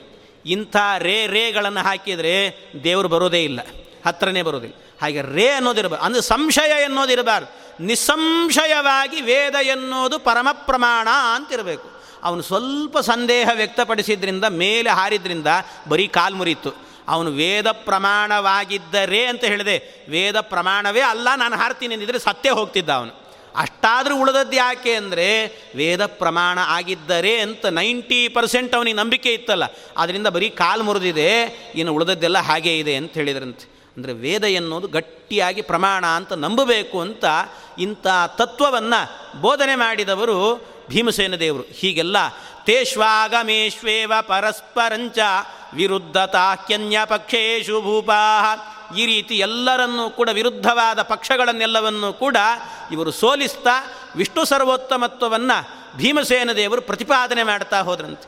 ಇಂಥ ಭೀಮಸೇನ ದೇವರು ಆ ಪ್ರತಿಪಾದನೆಯನ್ನು ಮಾಡಿದಾಗ ಆಮೇಲೆ ಮತ್ತೆ ಹೇಳಿದ್ರಂತೆ ಭೀಮಸೇನ ದೇವರು, ಅಲ್ಲ ಇಷ್ಟೆಲ್ಲ ಹೇಳಿದ್ದೇನೆ, ಇದೆಲ್ಲ ವಾದದಲ್ಲೇ ಆಯಿತು, ವಾಗ್ಯುದ್ಧದಲ್ಲಿ ಗೆದ್ದಿದ್ದೇನೆ, ಇನ್ನೂ ಬೇಕಾದರೆ ವಿಷ್ಣು ಸರ್ವೋತ್ತಮ ಅನ್ನೋದನ್ನು ಬೇಕಾದರೆ ಪ್ರತಿಪಾದನೆ ಮಾಡಬೇಕು ಅಂದರೆ ಬರೀ ವಾಗ್ಯುದ್ಧ ಮಾತ್ರ ಅಲ್ಲ, ನನ್ನ ತೋಳ್ಬಲದಿಂದಲೂ ಬೇಕಾದರೆ ಇದನ್ನು ಪ್ರತಿಪಾದನೆ ಮಾಡ್ತೇನೆ ಅಂತ ಹೇಳಿದ್ರಂತೆ. ನನ್ನ ತೋಳ್ಬಲದಿಂದಲೂ ಕೂಡ ಪ್ರತ್ಯಕ್ಷ ತಶ್ಚಾತ್ರ ಪಶ್ಯದ್ವಮಾಶು ಬಲಂ ಬಾಹ್ವೋಹೋ ಮೇ ವಿಷ್ಣು ಪದ ಆಶ್ರಯಸ್ಯ, ನನ್ನ ಬಾಹುಬಲವನ್ನು ನೋಡು, ನನ್ನ ಬಾಹುಬಲದಿಂದಾಗಿ ನನ್ನ ಬಾಹುಬಲದಿಂದಾಗಿ ವಿಷ್ಣು ಸರ್ವೋತ್ತಮತ್ವವನ್ನು ಪ್ರತಿಪಾದನೆ ಮಾಡ್ತೇನೆ ಅಂತ ಹೇಳಿದ್ರಂತೆ. ಈ ರೀತಿ ಹೇಳಿದಾಗ ಹಾಗಾದರೆ ನೋಡೇ ಬಿಡೋಣ ಅಂತ ಅನೇಕರು ರಾಕ್ಷಸರೆಲ್ಲ ಬಂದು ನಿಂತಿದ್ದಾರೆ. ಆಗ ಭೀಮಸೇನ ದೇವರು ಹೇಳ್ತಿದ್ದಾರೆ, ನನ್ನ ಬಾಹುಬಲದ ಪರಾಕ್ರಮ ಎಂಥದ್ದು ಅಂತ ನಾನು ಹಿಂದೆ ನಡೆದ ಘಟನೆಯನ್ನೇ ಹೇಳ್ತೇನೆ ಬೇಕಾದರೆ ನಿಮಗೆ ಅಂತ ಭೀಮಸೇನ ದೇವರು ಹೇಳಿದ್ರಂತೆ. ಏನು ನಡೆಯಿತು ಅಂದರೆ, ಹಿಂದೆ ಭೀಮಸೇನ ದೇವರು ಗಂಗಾ ತೀರದಲ್ಲಿ ಜಪ ಮಾಡ್ತಾ ಇದ್ರಂತೆ, ದೇವ್ರ ಪೂಜೆ ಮಾಡ್ತಾ ಇದ್ರಂತೆ. ಅವರು ದೇವ್ರ ಪೂಜೆಯನ್ನು ಮಾಡುವಾಗ ಗಂಗೆ ಭೀಮಸೇನ ದೇವರನ್ನು ಪರೀಕ್ಷೆ ಮಾಡಬೇಕು ಅಂತ ಪೂರ್ವಂ ಹಿ ಗಂಗಾ ಮಮ ವಿಷ್ಣು ಪೂಜಾ ವಿಘ್ನಾರ್ಥ ಮಾಯಾದ್ವಾಮ ಕರೇಣ ಸಾಮಿ ನುನ್ನಾ ಪರಸ್ತಾದ್ ಬಹು ಯೋಜನಂ ಗತ ಪುರೇ ಕುರುಣಾಂ ಶಿವ ಆಗತಸ್ತದಾ. ಆ ಪ್ರಸಂಗದಲ್ಲಿ ಗಂಗೆ ಹರಿದು ಬಂದ್ಲು, ಇನ್ನೇನು ಭೀಮಸೇನ್ ದೇವರ ಮೇಲೆ ಹರಿಬೇಕು ಅಂತ ಬಂದ್ಲಂತೆ. ದೇವ್ರ ಪೂಜೆಗೆ ಅಡ್ಡಿ ಮಾಡಬೇಕು ಭೀಮಸೇನ್ ದೇವರಿಗೆ ಅಂತ ಬಂದ್ಲು. ಅಂದರೆ ಭೀಮ್ ಅವಳು ಇಪ್ಪತ್ತನೇ ಕಕ್ಷೆ, ಅಂದರೆ ಅವಳಿಗೂ ಕೂಡ ಆಗ ಕಲಿ ಆವೇಶ ಆಗ್ತಾ ಇರುತ್ತೆ ಅಂತ ಅರ್ಥ. ರುದ್ರದೇವರಿಗೆ ಆಗುತ್ತೆ ಅಂದರೆ ಇವರಿಗೆಲ್ಲ ಆಗೋದಿಲ್ಲ ಅಂತೇನಿಲ್ಲ. ಆದ್ದರಿಂದ ಕಲ್ಯಾವೇಶದಿಂದ ಬಂದ್ಲಂತೆ. ಬರುವಾಗ ಭೀಮಸೇನ್ ದೇವರು ಏನೂ ಇಲ್ಲ, ಬರೀ ತಮ್ಮ ಎಡಗೈಯಿಂದ ಹೀಗಂದ್ರಂತಷ್ಟೆ. ಎಡಗೈಯನ್ನು ಆ ಕಡೆ ಝಾಡಿಸಿದ್ರಷ್ಟೇ, ಹೀಗೆ ಸುಮ್ಮನೆ ಆ ಕಡೆ ತೋರಿಸಿದ್ರಿಂದ ಯಾವ ಕಡೆಗೆ ಹರಿಬೇಕಿತ್ತು ಗಂಗೆ ಆ ಕಡೆ ಹರಿಯೋದನ್ನೇ ಬಿಟ್ಟು ಅದು ಉತ್ತರಕ್ಕೆ ಹರಿಬೇಕಾದ್ದು ದಕ್ಷಿಣಕ್ಕೆ ಹರಿಲಿಕ್ಕೆ ಶುರುವಾದ್ಲಂತೆ ಗಂಗೆ. ಆ ದಿಕ್ಕೇ ಬಿಟ್ಬಿಟ್ಲಂತೆ. ಅಂದರೆ ಇದು ಭೀಮಸೇನ್ ದೇವರ ತಾಕತ್ತು, ಬಲಬ, ಅವರ ತೋಳ್ಬಲ ಎನ್ನುವಂಥದ್ದು ಇಷ್ಟು ಅದ್ಭುತವಾಗಿತ್ತು ಅಂತ ಹೇಳ್ತಾರೆ.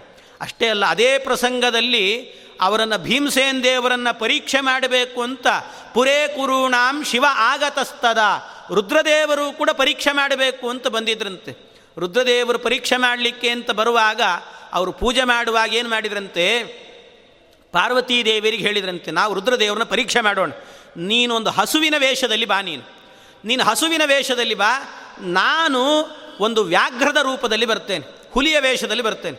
ಆ ಹುಲಿ ವೇಷದಲ್ಲಿ ಬಂದಾಗ ಆ ಪ್ರಸಂಗದಲ್ಲಾಗಬೇಕಾದ್ರೆ ನೋಡ್ತೇನಂತೆ, ನಾನು ನಿನ್ನನ್ನು ತಿನ್ಲಿಕ್ಕೆ ಬರ್ತೇನೆ, ಭೀಮಸೇನ್ ದೇವ್ರೇನು ಮಾಡ್ತಾರೆ ನೋಡೋಣ ಅಂತ, ಪರೀಕ್ಷೆ ಮಾಡೋಣ ಅಂತ ಬಂದು. ಹಾಗೆ ಸವ್ಯಾಗ್ರ ರೂಪಿ ಕಪಿಲಾತ್ಮಿಕಾಮುಮಾಂ, ಆ ಕಪಿಲ ಗೋವಿನ ರೂಪದಲ್ಲಿ ಬಂದಂಥ ಆ ಪಾರ್ವತೀ ದೇವಿಯರನ್ನು ವ್ಯಾಘ್ರ ರೂಪದಲ್ಲಿ ಬಂದು ತಿನ್ನಲಿಕ್ಕೆ ಅಂತ ಬಂದರು ರುದ್ರದೇವರು. ತಿನ್ನಲಿಕ್ಕೆ ಅಂತ ಬಂದಾಗ ಭೀಮಸೇನ್ ದೇವರು ಪೂಜೆ ಮಾಡುವಾಗಲೂ ಗದೆ ಪಕ್ಕದಲ್ಲೇ ಇರ್ತಿತ್ತಂತೆ. ಒಂದು ಗದೆ ಹಿಡ್ಕೊಂಡು ಅಲ್ಲೇ ಒಂದು ತಲೆಗೆ ಹೊಡೆದ್ರಂತೆ, ಹೀಗೊಂದು ನೆತ್ತಿಗೊಂದು ಸರ್ತಿ ಪಟ್ ಅಂತ ಹೊಡೆದ್ರಂತೆ. ಹೊಡೆದು ಕೂಡಲೇ ಭೀಮಸೇನ ದೇವರು ಹೊಡೆದಂಥ ಹೊಡೆತಕ್ಕೆ ಆ ವ್ಯಾಘ್ರ ರೂಪದಲ್ಲಿ ಇದ್ದಂಥ ಏನು ರುದ್ರದೇವರಿದ್ದರು ಅಲ್ಲೇ ಲಿಂಗ ಆಗಿಬಿಟ್ರಂತೆ. ಇವತ್ತಿಗೂ ಕೂಡ ಅದನ್ನು ವ್ಯಾಘ್ರೇಶ್ವರ ಅಂತ ಕರೀತಾರೆ, ವ್ಯಾಘ್ರೇಶ್ವರ ಅಂತ, ಅಲ್ಲೇ ಲಿಂಗ ಹಾಕಿ ಕೂತ್ಕೊಂಡ್ಬಿಟ್ಟಿದ್ದಾರಂತೆ. ಹೀಗೆ ಲಿಂಗವಾಗಿ ವ್ಯಾಘ್ರೇಶ್ವರ ಅಂತ ಕರೀತಾರೆ. ಗದಾಪ್ರಹಾರದಿಂದಾಗಿ ಮೂರ್ಛಿತರಾದರೂ ಅಲ್ಲೇ ಒಂದು ಲಿಂಗ ಇತ್ತು, ಆ ಲಿಂಗದಲ್ಲೇ ಹೋಗಿ ಸೇರಿದರು ಅಂತ ಹೇಳ್ತಾರೆ. ಆ ಲಿಂಗದಲ್ಲಿ ಅದನ್ನು ವ್ಯಾಘ್ರೇಶ್ವರ ಲಿಂಗ ಅಂತ ಕರೀತಾರಂತೆ. ಹೀಗೆ ವ್ಯಾಘ್ರೇಶ್ವರಂ ನಾಮ ಲಿಂಗಂ ಪೃಥಿವ್ಯಾಂ, ಇದು ವ್ಯಾಘ್ರೇಶ್ವರ ಲಿಂಗ ಅಂತ ಒಂದಾಯಿತು. ಆಮೇಲೆ ಇನ್ನೊಂದಾಗುವಾಗ ಇನ್ನೊಂದು ಕಡೆಯಲ್ಲಿ ಗೋಮತಿ ನದಿ ಹರಿಯುತ್ತೆ, ಅದು ಎರಡು ಕಡೆ ಹರಿಯುತ್ತೆ, ಒಂದು ದ್ವಾರಕಾಪಟ್ಟಣದ ಕಡೆಗೆ ಒಂದು ಹೋಗ್ತದೆ, ಇನ್ನೊಂದು ಕಡೆಯಲ್ಲೂ ಕೂಡ ಆ ಗೋಮತಿ ನದಿ ಹರಿಯುತ್ತದೆ. ಅಲ್ಲೂ ಇನ್ನೊಂದು ಬಾರಿ ಇವರನ್ನು ಪರೀಕ್ಷೆ ಮಾಡಬೇಕು ಅಂತ ಬಂದ್ರಂತೆ. ಆ ಪರೀಕ್ಷೆ ಮಾಡಬೇಕು ಅಂತ ಬಂದಾಗ ಆಗಲೂ ಕೂಡ ಇನ್ನೊಂದು ಬಾರಿ ಅವರು ತಲೆಗೆ ಹೊಡೆದ್ರು ರುದ್ರದೇವರಿಗೆ. ಹೊಡೆದಾಗ ಮತ್ತೆ ಲಿಂಗ ಆದರಂತೆ. ಅದನ್ನು ಶಾರ್ದೂಲೇಶ್ವರ ಅಂತ ಕರೀತಾರೆ. ಶಾರ್ದೂಲೇಶ್ವರ ಎನ್ನುವಂಥ ಗೋಮತಿ ತೀರದಲ್ಲಿ ಅದೂ ಒಂದಿದೆ, ಅವರ ಲಿಂಗ, ಅದು ಭೀಮಸೇನ್ ದೇವರೇ ಮಾಡಿರುವಂಥದ್ದು. ಹೀಗೆ ಮಾಡಿದ್ರಂತೆ. ಏವಂ ಪ್ರತ್ಯಕ್ಷೇ ವಿಷ್ಣು ಪದಾಶ್ರಯಸ್ಯ ಬಲಾದಿಕ್ಕೇ ಕಿಮು ವಕ್ತವ್ಯ ಮತ್ರ. ಇನ್ನು ಅವರ ಬಲವನ್ನು ನೋಡಿದ್ದೇವೆ, ಅವರ ಬಲ ಅಷ್ಟೇ ಅಲ್ಲ ಅವರ ವಾಗ್ಯುದ್ಧವನ್ನೂ ನೋಡಿದ್ದೇವೆ.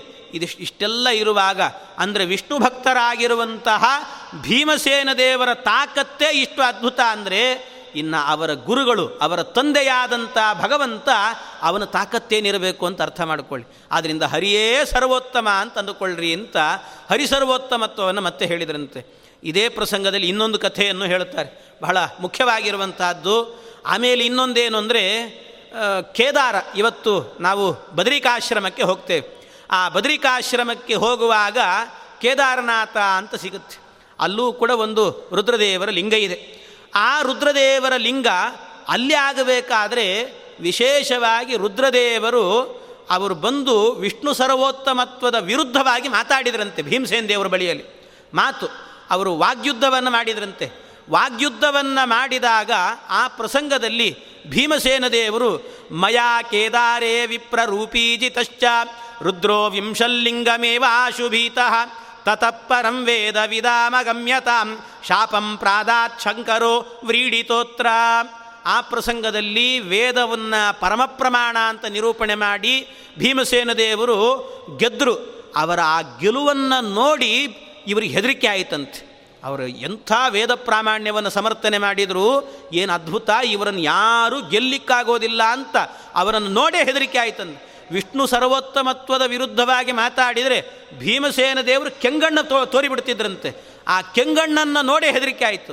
ಹೆದರಿಕೆಯಾಗಿ ಆ ಪ್ರಸಂಗದಲ್ಲಿ ಹೆದರಿಕೆಯಿಂದ ಒಂದು ಲಿಂಗ ಪ್ರವೇಶ ಮಾಡಿದರು. ಅದನ್ನೇ ಕೇದಾರೇಶ್ವರ ಅಂತ ಕರೀತಾರೆ. ಅವರು ಪ್ರವೇಶ ಮಾಡುವಾಗ ರುದ್ರದೇವರೇನೆ ಬಹಳ ಜನರು ತಿಳ್ಕೊಂಡಿದ್ದಾರೆ, ಭೀಮಸೇನ ದೇವರು ಶಾಪ ಅಂತ ಹೇಳ್ತಿರ್ತಾರೆ. ಭೀಮಸೇನ ದೇವರಲ್ಲ, ನಾವು ಸಾಮಾನ್ಯವಾಗಿ ವೈಷ್ಣವರಾದವರು, ಅದರಲ್ಲೂ ವಿಶೇಷವಾಗಿ ಮಾಧ್ವರಾದವರು ಕೇದಾರನಾಥಕ್ಕೆ ಹೋಗೋದಿಲ್ಲ, ಕೇದಾರನಾಥಕ್ಕೆ ಹೋಗಬಾರ್ದು ಹೋಗಬಾರ್ದು ಅಂತ. ಭೀಮಸೇನ ದೇವರು ಶಾಪ ಅಲ್ಲ, ಭೀಮಸೇನ ದೇವರು ಅಂತ ಹೇಳ್ತಾರೆ. ಆದರೆ ನಿಜವಾಗಲೂ ಇರುವಂಥ ಶಾಪ ಏನು ಅಂದರೆ, ರುದ್ರದೇವರೇ ಶಾಪ ಕೊಟ್ಟಿದ್ದಾರೆ. ರುದ್ರದೇವರೇನೇ ಕೇದಾರನಾಥಕ್ಕೆ ಬರಬಾರದು ಅಂತ, ವೈಷ್ಣವರಾದವರು ಯಾರೂ ಕೂಡ ಕೇದಾರನಾಥಕ್ಕೆ ಬರಬೇಡಿ ಅಂತ ಅವರೇ ಶಾಪ ಕೊಟ್ಟಿದ್ದಾರೆ. ಯಾಕೆ ಅಂದರೆ, ನಾನು ವಿಷ್ಣು ಸರ್ವೋತ್ತಮತ್ವದ ವಿರುದ್ಧವಾಗಿ ಮಾತಾಡಿ ಅಲ್ಲಿ ನಾನು ಸೋತಿದ್ದೇನೆ, ಆದ್ದರಿಂದ ಸೋತಿದ್ದೇನೆ, ಆದ್ದರಿಂದ ಭೀಮಸೇನ ದೇವರ ಕೈಯಲ್ಲಿ ಸೋತು ಅಲ್ಲಿ ಲಿಂಗದ ರೂಪದಲ್ಲಿ ಕೂತಿದ್ದೇನೆ, ಅದರಿಂದ ವಿಷ್ಣು ಸರ್ವೋತ್ತಮತ್ವಕ್ಕೆ ವಿರುದ್ಧವಾಗಿ ಮಾತಾಡಿದ ಈ ಕ್ಷೇತ್ರಕ್ಕೆ ವಿಷ್ಣು ಭಕ್ತರಾದವರು ಬರಬೇಡಿ ಅಂತ ಅವರೇ ಹೇಳಿದ್ರಂತೆ. ಅಕಸ್ಮಾತ್ ಇದನ್ನು ಮೀರಿಯೂ ಕೂಡ ಯಾರಾದರೂ ಬಂದರೆ ಅವರ ವಿಷ್ಣು ಭಕ್ತಿ ಅನ್ನೋದೇ ನಾಶ ಆಗಲಿ ಅವರಿಗೆ ಅಂತ, ಅವರ ತತ್ವಜ್ಞಾನವೇ ಹೊರಟೋಗ್ತದೆ ಅಂತ. ಏನಾದರೂ ತತ್ವಜ್ಞಾನವನ್ನು ಅಲ್ಪ ಸ್ವಲ್ಪ ಸಂಪಾದನೆ ಮಾಡಿದರೆ ಅದು ಹೊರಟೋಗ್ತದೆ ಅವರಿಗೆ, ಆದ್ದರಿಂದ ಇಲ್ಲಿಗೆ ಬರಬಾರದು ಅಂತ ರುದ್ರದೇವರೇ ಶಾಪ ಕೊಟ್ಟಿದ್ದಾರೆ ಅಲ್ಲ. ಮತ್ತು ಇನ್ನು ಕೆಲವರು ಹೋಗ್ತಾರಲ್ಲ ಅಂತ ಹೇಳಿದರೆ ಅದಕ್ಕೆ ತತ್ವಜ್ಞಾನ ನಾಶ ಆಗುತ್ತೆ ಅನ್ನುವ ಹೆದರಿಕೆ ಇದ್ದವ್ರು ಹೋಗೋಲ್ಲ. ಇನ್ನು ಹೋಗ್ತಾರೆ ಅಂದರೆ ಅವ್ರಿಗೆ ಜ್ಞಾನ ಇದ್ದರೆ ಅಲ್ಲ ಹೋಗಲಿಕ್ಕೆ, ಜ್ಞಾನ ಇಲ್ಲದೇ ಇರೋರೇ ಹೋಗೋದಲ್ಲಿ, ಅಜ್ಞಾನಿಗಳೇ ಹೋಗ್ತಾರಷ್ಟೇ. ಯಾರು ಜ್ಞಾನಿಗಳಾಗಿರ್ತಾರೋ ಅವರು ಹೋಗೋದಿಲ್ಲ. ಆದ್ದರಿಂದಾಗಿ ಇಂಥ ಒಂದು ಕ್ಷೇತ್ರ ನಿರ್ಮಾಣ ಆಯಿತು ಅಂತ ಇದು ಭೀಮಸೇನ ದೇವರ ಗೆಲುವು ಅಂತ ಹೇಳ್ತಾರೆ. ಜಯ, ಅವರ ಜಯದಿಂದಾಗಿ ವಿಷ್ಣು ಸರ್ವೋತ್ತಮತ್ವವನ್ನು ಸ್ಥಾಪನೆ ಮಾಡಿದರು. ಒಂದು ನೋಡಿ ಏನು ಅದ್ಭುತ ಅಂದರೆ, ಎಲ್ಲ ಕಡೆಯಲ್ಲೂ ಭಾರತೀ ದೇವಿಯರು ಅಂದರೆ ಕಾಳಿ ದೇವಿಯಾಗಿ ಭಾರತೀ ದೇವಿಯರು ಬಂದಿದ್ದಾರೆ. ಭೀಮಸೇನ ದೇವರು ವಿವಾಹ ಮಾಡಿಕೊಂಡಿದ್ದಾರೆ. ಬೇರೆಯವರ ಮದುವೆ ಅಂದರೆ ಹೇಗಿರ್ತದೆ ಹೇಳಿ, ಬೇರೆಯವರ ಮದುವೆ, ಇವತ್ತಿನ ಮದುವೆಗಳಂತೂ ನೋಡಿಬಿಟ್ರೆ ಗೊತ್ತಿರುತ್ತದೆ. ಮದುವೆ ಅಂದರೆ ಇವತ್ತು ಏನು ಶಾಸ್ತ್ರದ ವಿಧಿವಿಧಾನಗಳಿದ್ದಾವೆ ಅದನ್ನೆಲ್ಲ ಮರೆತು ಬೇಡವಾದಂಥ ಎಲ್ಲ ಪ್ರಸಂಗಗಳು ಅದರಲ್ಲಿ ಸೇರಿರುತ್ತದೆ, ಬರೀ ಆಡಂಬರಗಳು ಇನ್ನೊಂದು ಮತ್ತೊಂದು ಸೇರಿರುತ್ತದೆ. ಇಂಥ ವಿವಾಹಗಳು ನಡೀತದೆ. ಅದೇ ಭೀಮಸೇನ ದೇವರು ವಿವಾಹ ನಡೀತು. ಎಂಥ ವಿವಾಹ! ವಿಷ್ಣು ಸರ್ವೋತ್ತಮತ್ವವನ್ನು ಪ್ರತಿಪಾದನೆ ಮಾಡುವಂಥ ಒಂದು ದೊಡ್ಡ ವಿವಾಹ ನಡೀತಂತೆ. ಇದು ಭೀಮಸೇನ ದೇವರ ವಿವಾಹ ಅಂತ ಹೇಳಿದರೆ. ಹೀಗೆ ಭೀಮಸೇನ ದೇವರು ಕಾಳಿದೇವಿಯರನ್ನು ವಿವಾಹವನ್ನು ಮಾಡಿಕೊಳ್ತಾರೆ. ಇದಾದ ನಂತರ ಮತ್ತೆ ಬಲವನ್ನು ತೋರಿಸ್ತೇನೆ ಅಂತ ಇವನು ಬಂದನಂತೆ, ಜರಾಸಂಧ.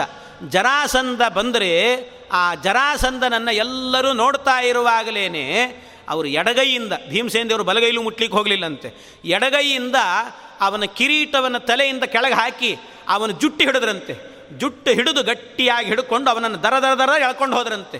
ಅವನನ್ನು ಎಳ್ಕೊಂಡು ಹೋಗಿ ವಿದ್ರಾವ್ಯ ತಾನ್ ಬಾಣ ಸಂಗೈ ಸಮಸ್ತಾನ್ ಜರಾಸು ತಂ ಗದಯ ಪೋಥಯಿತ್ವ. ಆ ಪ್ರಸಂಗದಲ್ಲಿ ಅವನ ಜುಟ್ಟು ಹಿಡಿದು ಎಳ್ಕೊಂಡು ಹೋಗಿ ಅಲ್ಲೇ ಹತ್ತಿರದಲ್ಲೇ ಗಂಗಾ ಇದ್ಲಂತೆ. ಕಾಲಿ ವಿವಾಹ ನಡೀತಿತ್ತು, ಗಂಗಾ ತೀರದಲ್ಲಿ ನಡೆದಿತ್ತಂತೆ. ಗಂಗಾ ಇದ್ಲು, ಆ ಗಂಗೆಗೆ ಎಳ್ಕೊಂಡು ಹೋಗಿ ಮೂರು ಬಾರಿ ಒಳಗೆ ಹಾಕಿದ್ರಂತೆ, ಮುಳುಗು ಹಾಕಿಸಿದ್ರಂತೆ. ಗಂಗೆಯಲ್ಲಿ ಮುಳುಗು ಹಾಕಿಸಿ ಮೂರು ಬಾರಿ ಮುಳುಗಿಸಿ ಮೇಲೆ ಎತ್ತಿ ಬಿಸಾಡಿದ್ರಂತೆ ಅವನನ್ನು, ಜರಾಸಂಧನನ್ನು. ಯಾಕೆ ಅಂದರೆ ಜರಾಸಂಧ ಎಂಥ ಅಯೋಗ್ಯ ಅಂದರೆ, ಅವನು ಅವನ ಜೀವನದಲ್ಲಾಗುವಾಗ ಒಂದು ದಿವಸವೂ ಕೂಡ ಗಂಗಾ ಸ್ನಾನ ಮಾಡಿರಲಿಲ್ಲಂತೆ. ಅವನು ಗಂಗಾ ಸ್ನಾನ ಮಾಡಿರಲಿಲ್ಲ, ಅವನು ಅಯೋಗ್ಯ. ಯಾಕೆ ಅವನು ಗಂಗಾ ಸ್ನಾನ ಮಾಡಿರಲಿಲ್ಲ ಅಂದರೆ, ಎಲ್ಲಿ ತನಕ ಹೇಳ್ತಾರೆ ಅಂದರೆ, ಅವನ ಮನೆ ಹತ್ತಿರದಲ್ಲೇ ಗಂಗೆ ಹರಿತಿದ್ದಂತೆ. ಅವನ ಮನೆ ಹತ್ತಿರದಲ್ಲೇ ಗಂಗೆ ಹರಿತಿದ್ಲು ನಿತ್ಯ. ಅವನಿಗೆ ಗಂಗೆ ಹರಿಯು ಎಲ್ಲಿ ತನಕ ಹೇಳ್ತಾರೆ ಅಂದರೆ, ಅವನು ನಿತ್ಯ ಅವನ ಮನೆಯಲ್ಲಿ ನಗಾರಿ ಬಾರಿಸ್ತಾ ಇದ್ದಂತೆ. ನಿರಂತರ ನಗಾರ, ಟ್ವೆಂಟಿ ಫೋರ್ ಇಂಟು ಸೆವೆನ್ ಯಾವಾಗಲೂ ಕೂಡ ನಗಾರಿ ಬಾರಿಸ್ತಾನೇ ಇದ್ದರು. ಯಾಕೆ ಬಾರಿಸ್ತಾ ಇದ್ದರು ಅಂದರೆ, ಅವನು ಹೇಳಿದಂತೆ ಇಲ್ಲೇ ಗಂಗೆ ಹರಿತಾಳೆ, ಆ ಹರಿಯುವಂಥ ಜುಳುಜುಳು ನಾದವೂ ನನ್ನ ಕಿವಿ ಕೇಳಿಸಬಾರ್ದು ಅಂತ ನಗಾರಿ ಬಾರಿಸ್ರಿ ಅಂತ ಹೇಳ್ತಿದ್ದನು. ಯಾಕೆ ಅಷ್ಟು ವಿಷ್ಣು ದ್ವೇಷಿ ಅವನು. ಇದು ವಿಷ್ಣು ಪಾದವನ್ನು ತೊಳೆದು ಬಂದಂಥ ಗಂಗೆ ಇವಳು, ಇವಳ ಹರಿಯುವಂಥ ಶಬ್ದವೂ ನನ್ನ ಕಿವಿಗೆ ಬೀಳಬಾರದು ಅಂತ ಜರಾಸಂಧ ಅಯೋಗ್ಯ ಅಂಥವನು. ಅಂಥವನು ಒಂದು ದಿವಸವೂ ಗಂಗಾ ಸ್ನಾನ ಮಾಡಿರಲಿಲ್ಲ. ಅದಕ್ಕೇನು ಮಾಡಿದರು ಭೀಮಸೇನ ದೇವರು, ಸ್ವಲ್ಪ ಆದರೂ ಪಾಪ ಕಳ್ಕೊಳ್ಳೋ ಅಯೋಗ್ಯ ಅಂತ ಎಳ್ಕೊಂಡು ಹೋಗಿ ಮೂರು ಬಾರಿ ಮುಳುಗಿಸಿ ಮೇಲೆ ಎತ್ತಿ ಹಾಕಿದ್ರಂತೆ. ಎತ್ತಿ ಹಾಕಿದರು. ಇದಕ್ಕಿಂತ ಅವಮಾನ ಇನ್ನೇನು ಬೇಕು ಅಂತ ಹೇಳ್ತಾರೆ. ಯಾಕೆ ಯಾವ ಗಂಗೆಯನ್ನು ದ್ವೇಷ ಮಾಡ್ತಿದ್ದ ಅದೇ ಗಂಗೆಯಲ್ಲಿ ಮುಳುಗಿಸಿದ್ರಲ್ಲ, ಇದಕ್ಕಿಂತ ಅವಮಾನ ಇನ್ನೇನು ಬೇಕು. ಆದ್ದರಿಂದ ಹೀಗೆ ಭೀಮಸೇನ ದೇವರು ಅವನನ್ನು ಮಾಡಿದರು. ಅಂತೂ ಬಲದಿಂದ, ಇನ್ನು ಮಾತಿನಿಂದ, ಶಾಸ್ತ್ರದಿಂದ ಮತ್ತು ಬಲದಿಂದ ಎರಡರಿಂದಲೂ ಕೂಡ ವಿಷ್ಣುವೇ ಸರ್ವೋತ್ತಮ ಅನ್ನೋದನ್ನು ಆ ಭೀಮಸೇನ ದೇವರು ಪ್ರತಿಪಾದನೆ ಮಾಡಿದ್ದಾರೆ ಅಂತ ಹೇಳ್ತಾ ಮುಂದೆ ಇನ್ನೂ ಅನೇಕರ ಜೊತೆಗೆ ಯುದ್ಧವನ್ನು ಮಾಡ್ತಾನೆ. ಮತ್ತು ಸುಭದ್ರೆಯ ವಿವಾಹದ ಪ್ರಸಂಗ ಬರುತ್ತೆ. ಅದನ್ನೆಲ್ಲ ಮತ್ತೆ ನಾಳೆ ದಿವಸ ಸೇರಿದಾಗ ನೋಡೋಣ ಅಂತ ಹೇಳ್ತಾ ಇಂದಿನ ಉಪನ್ಯಾಸ ಕೃಷ್ಣಾರ್ಪಣಮಸ್ತು.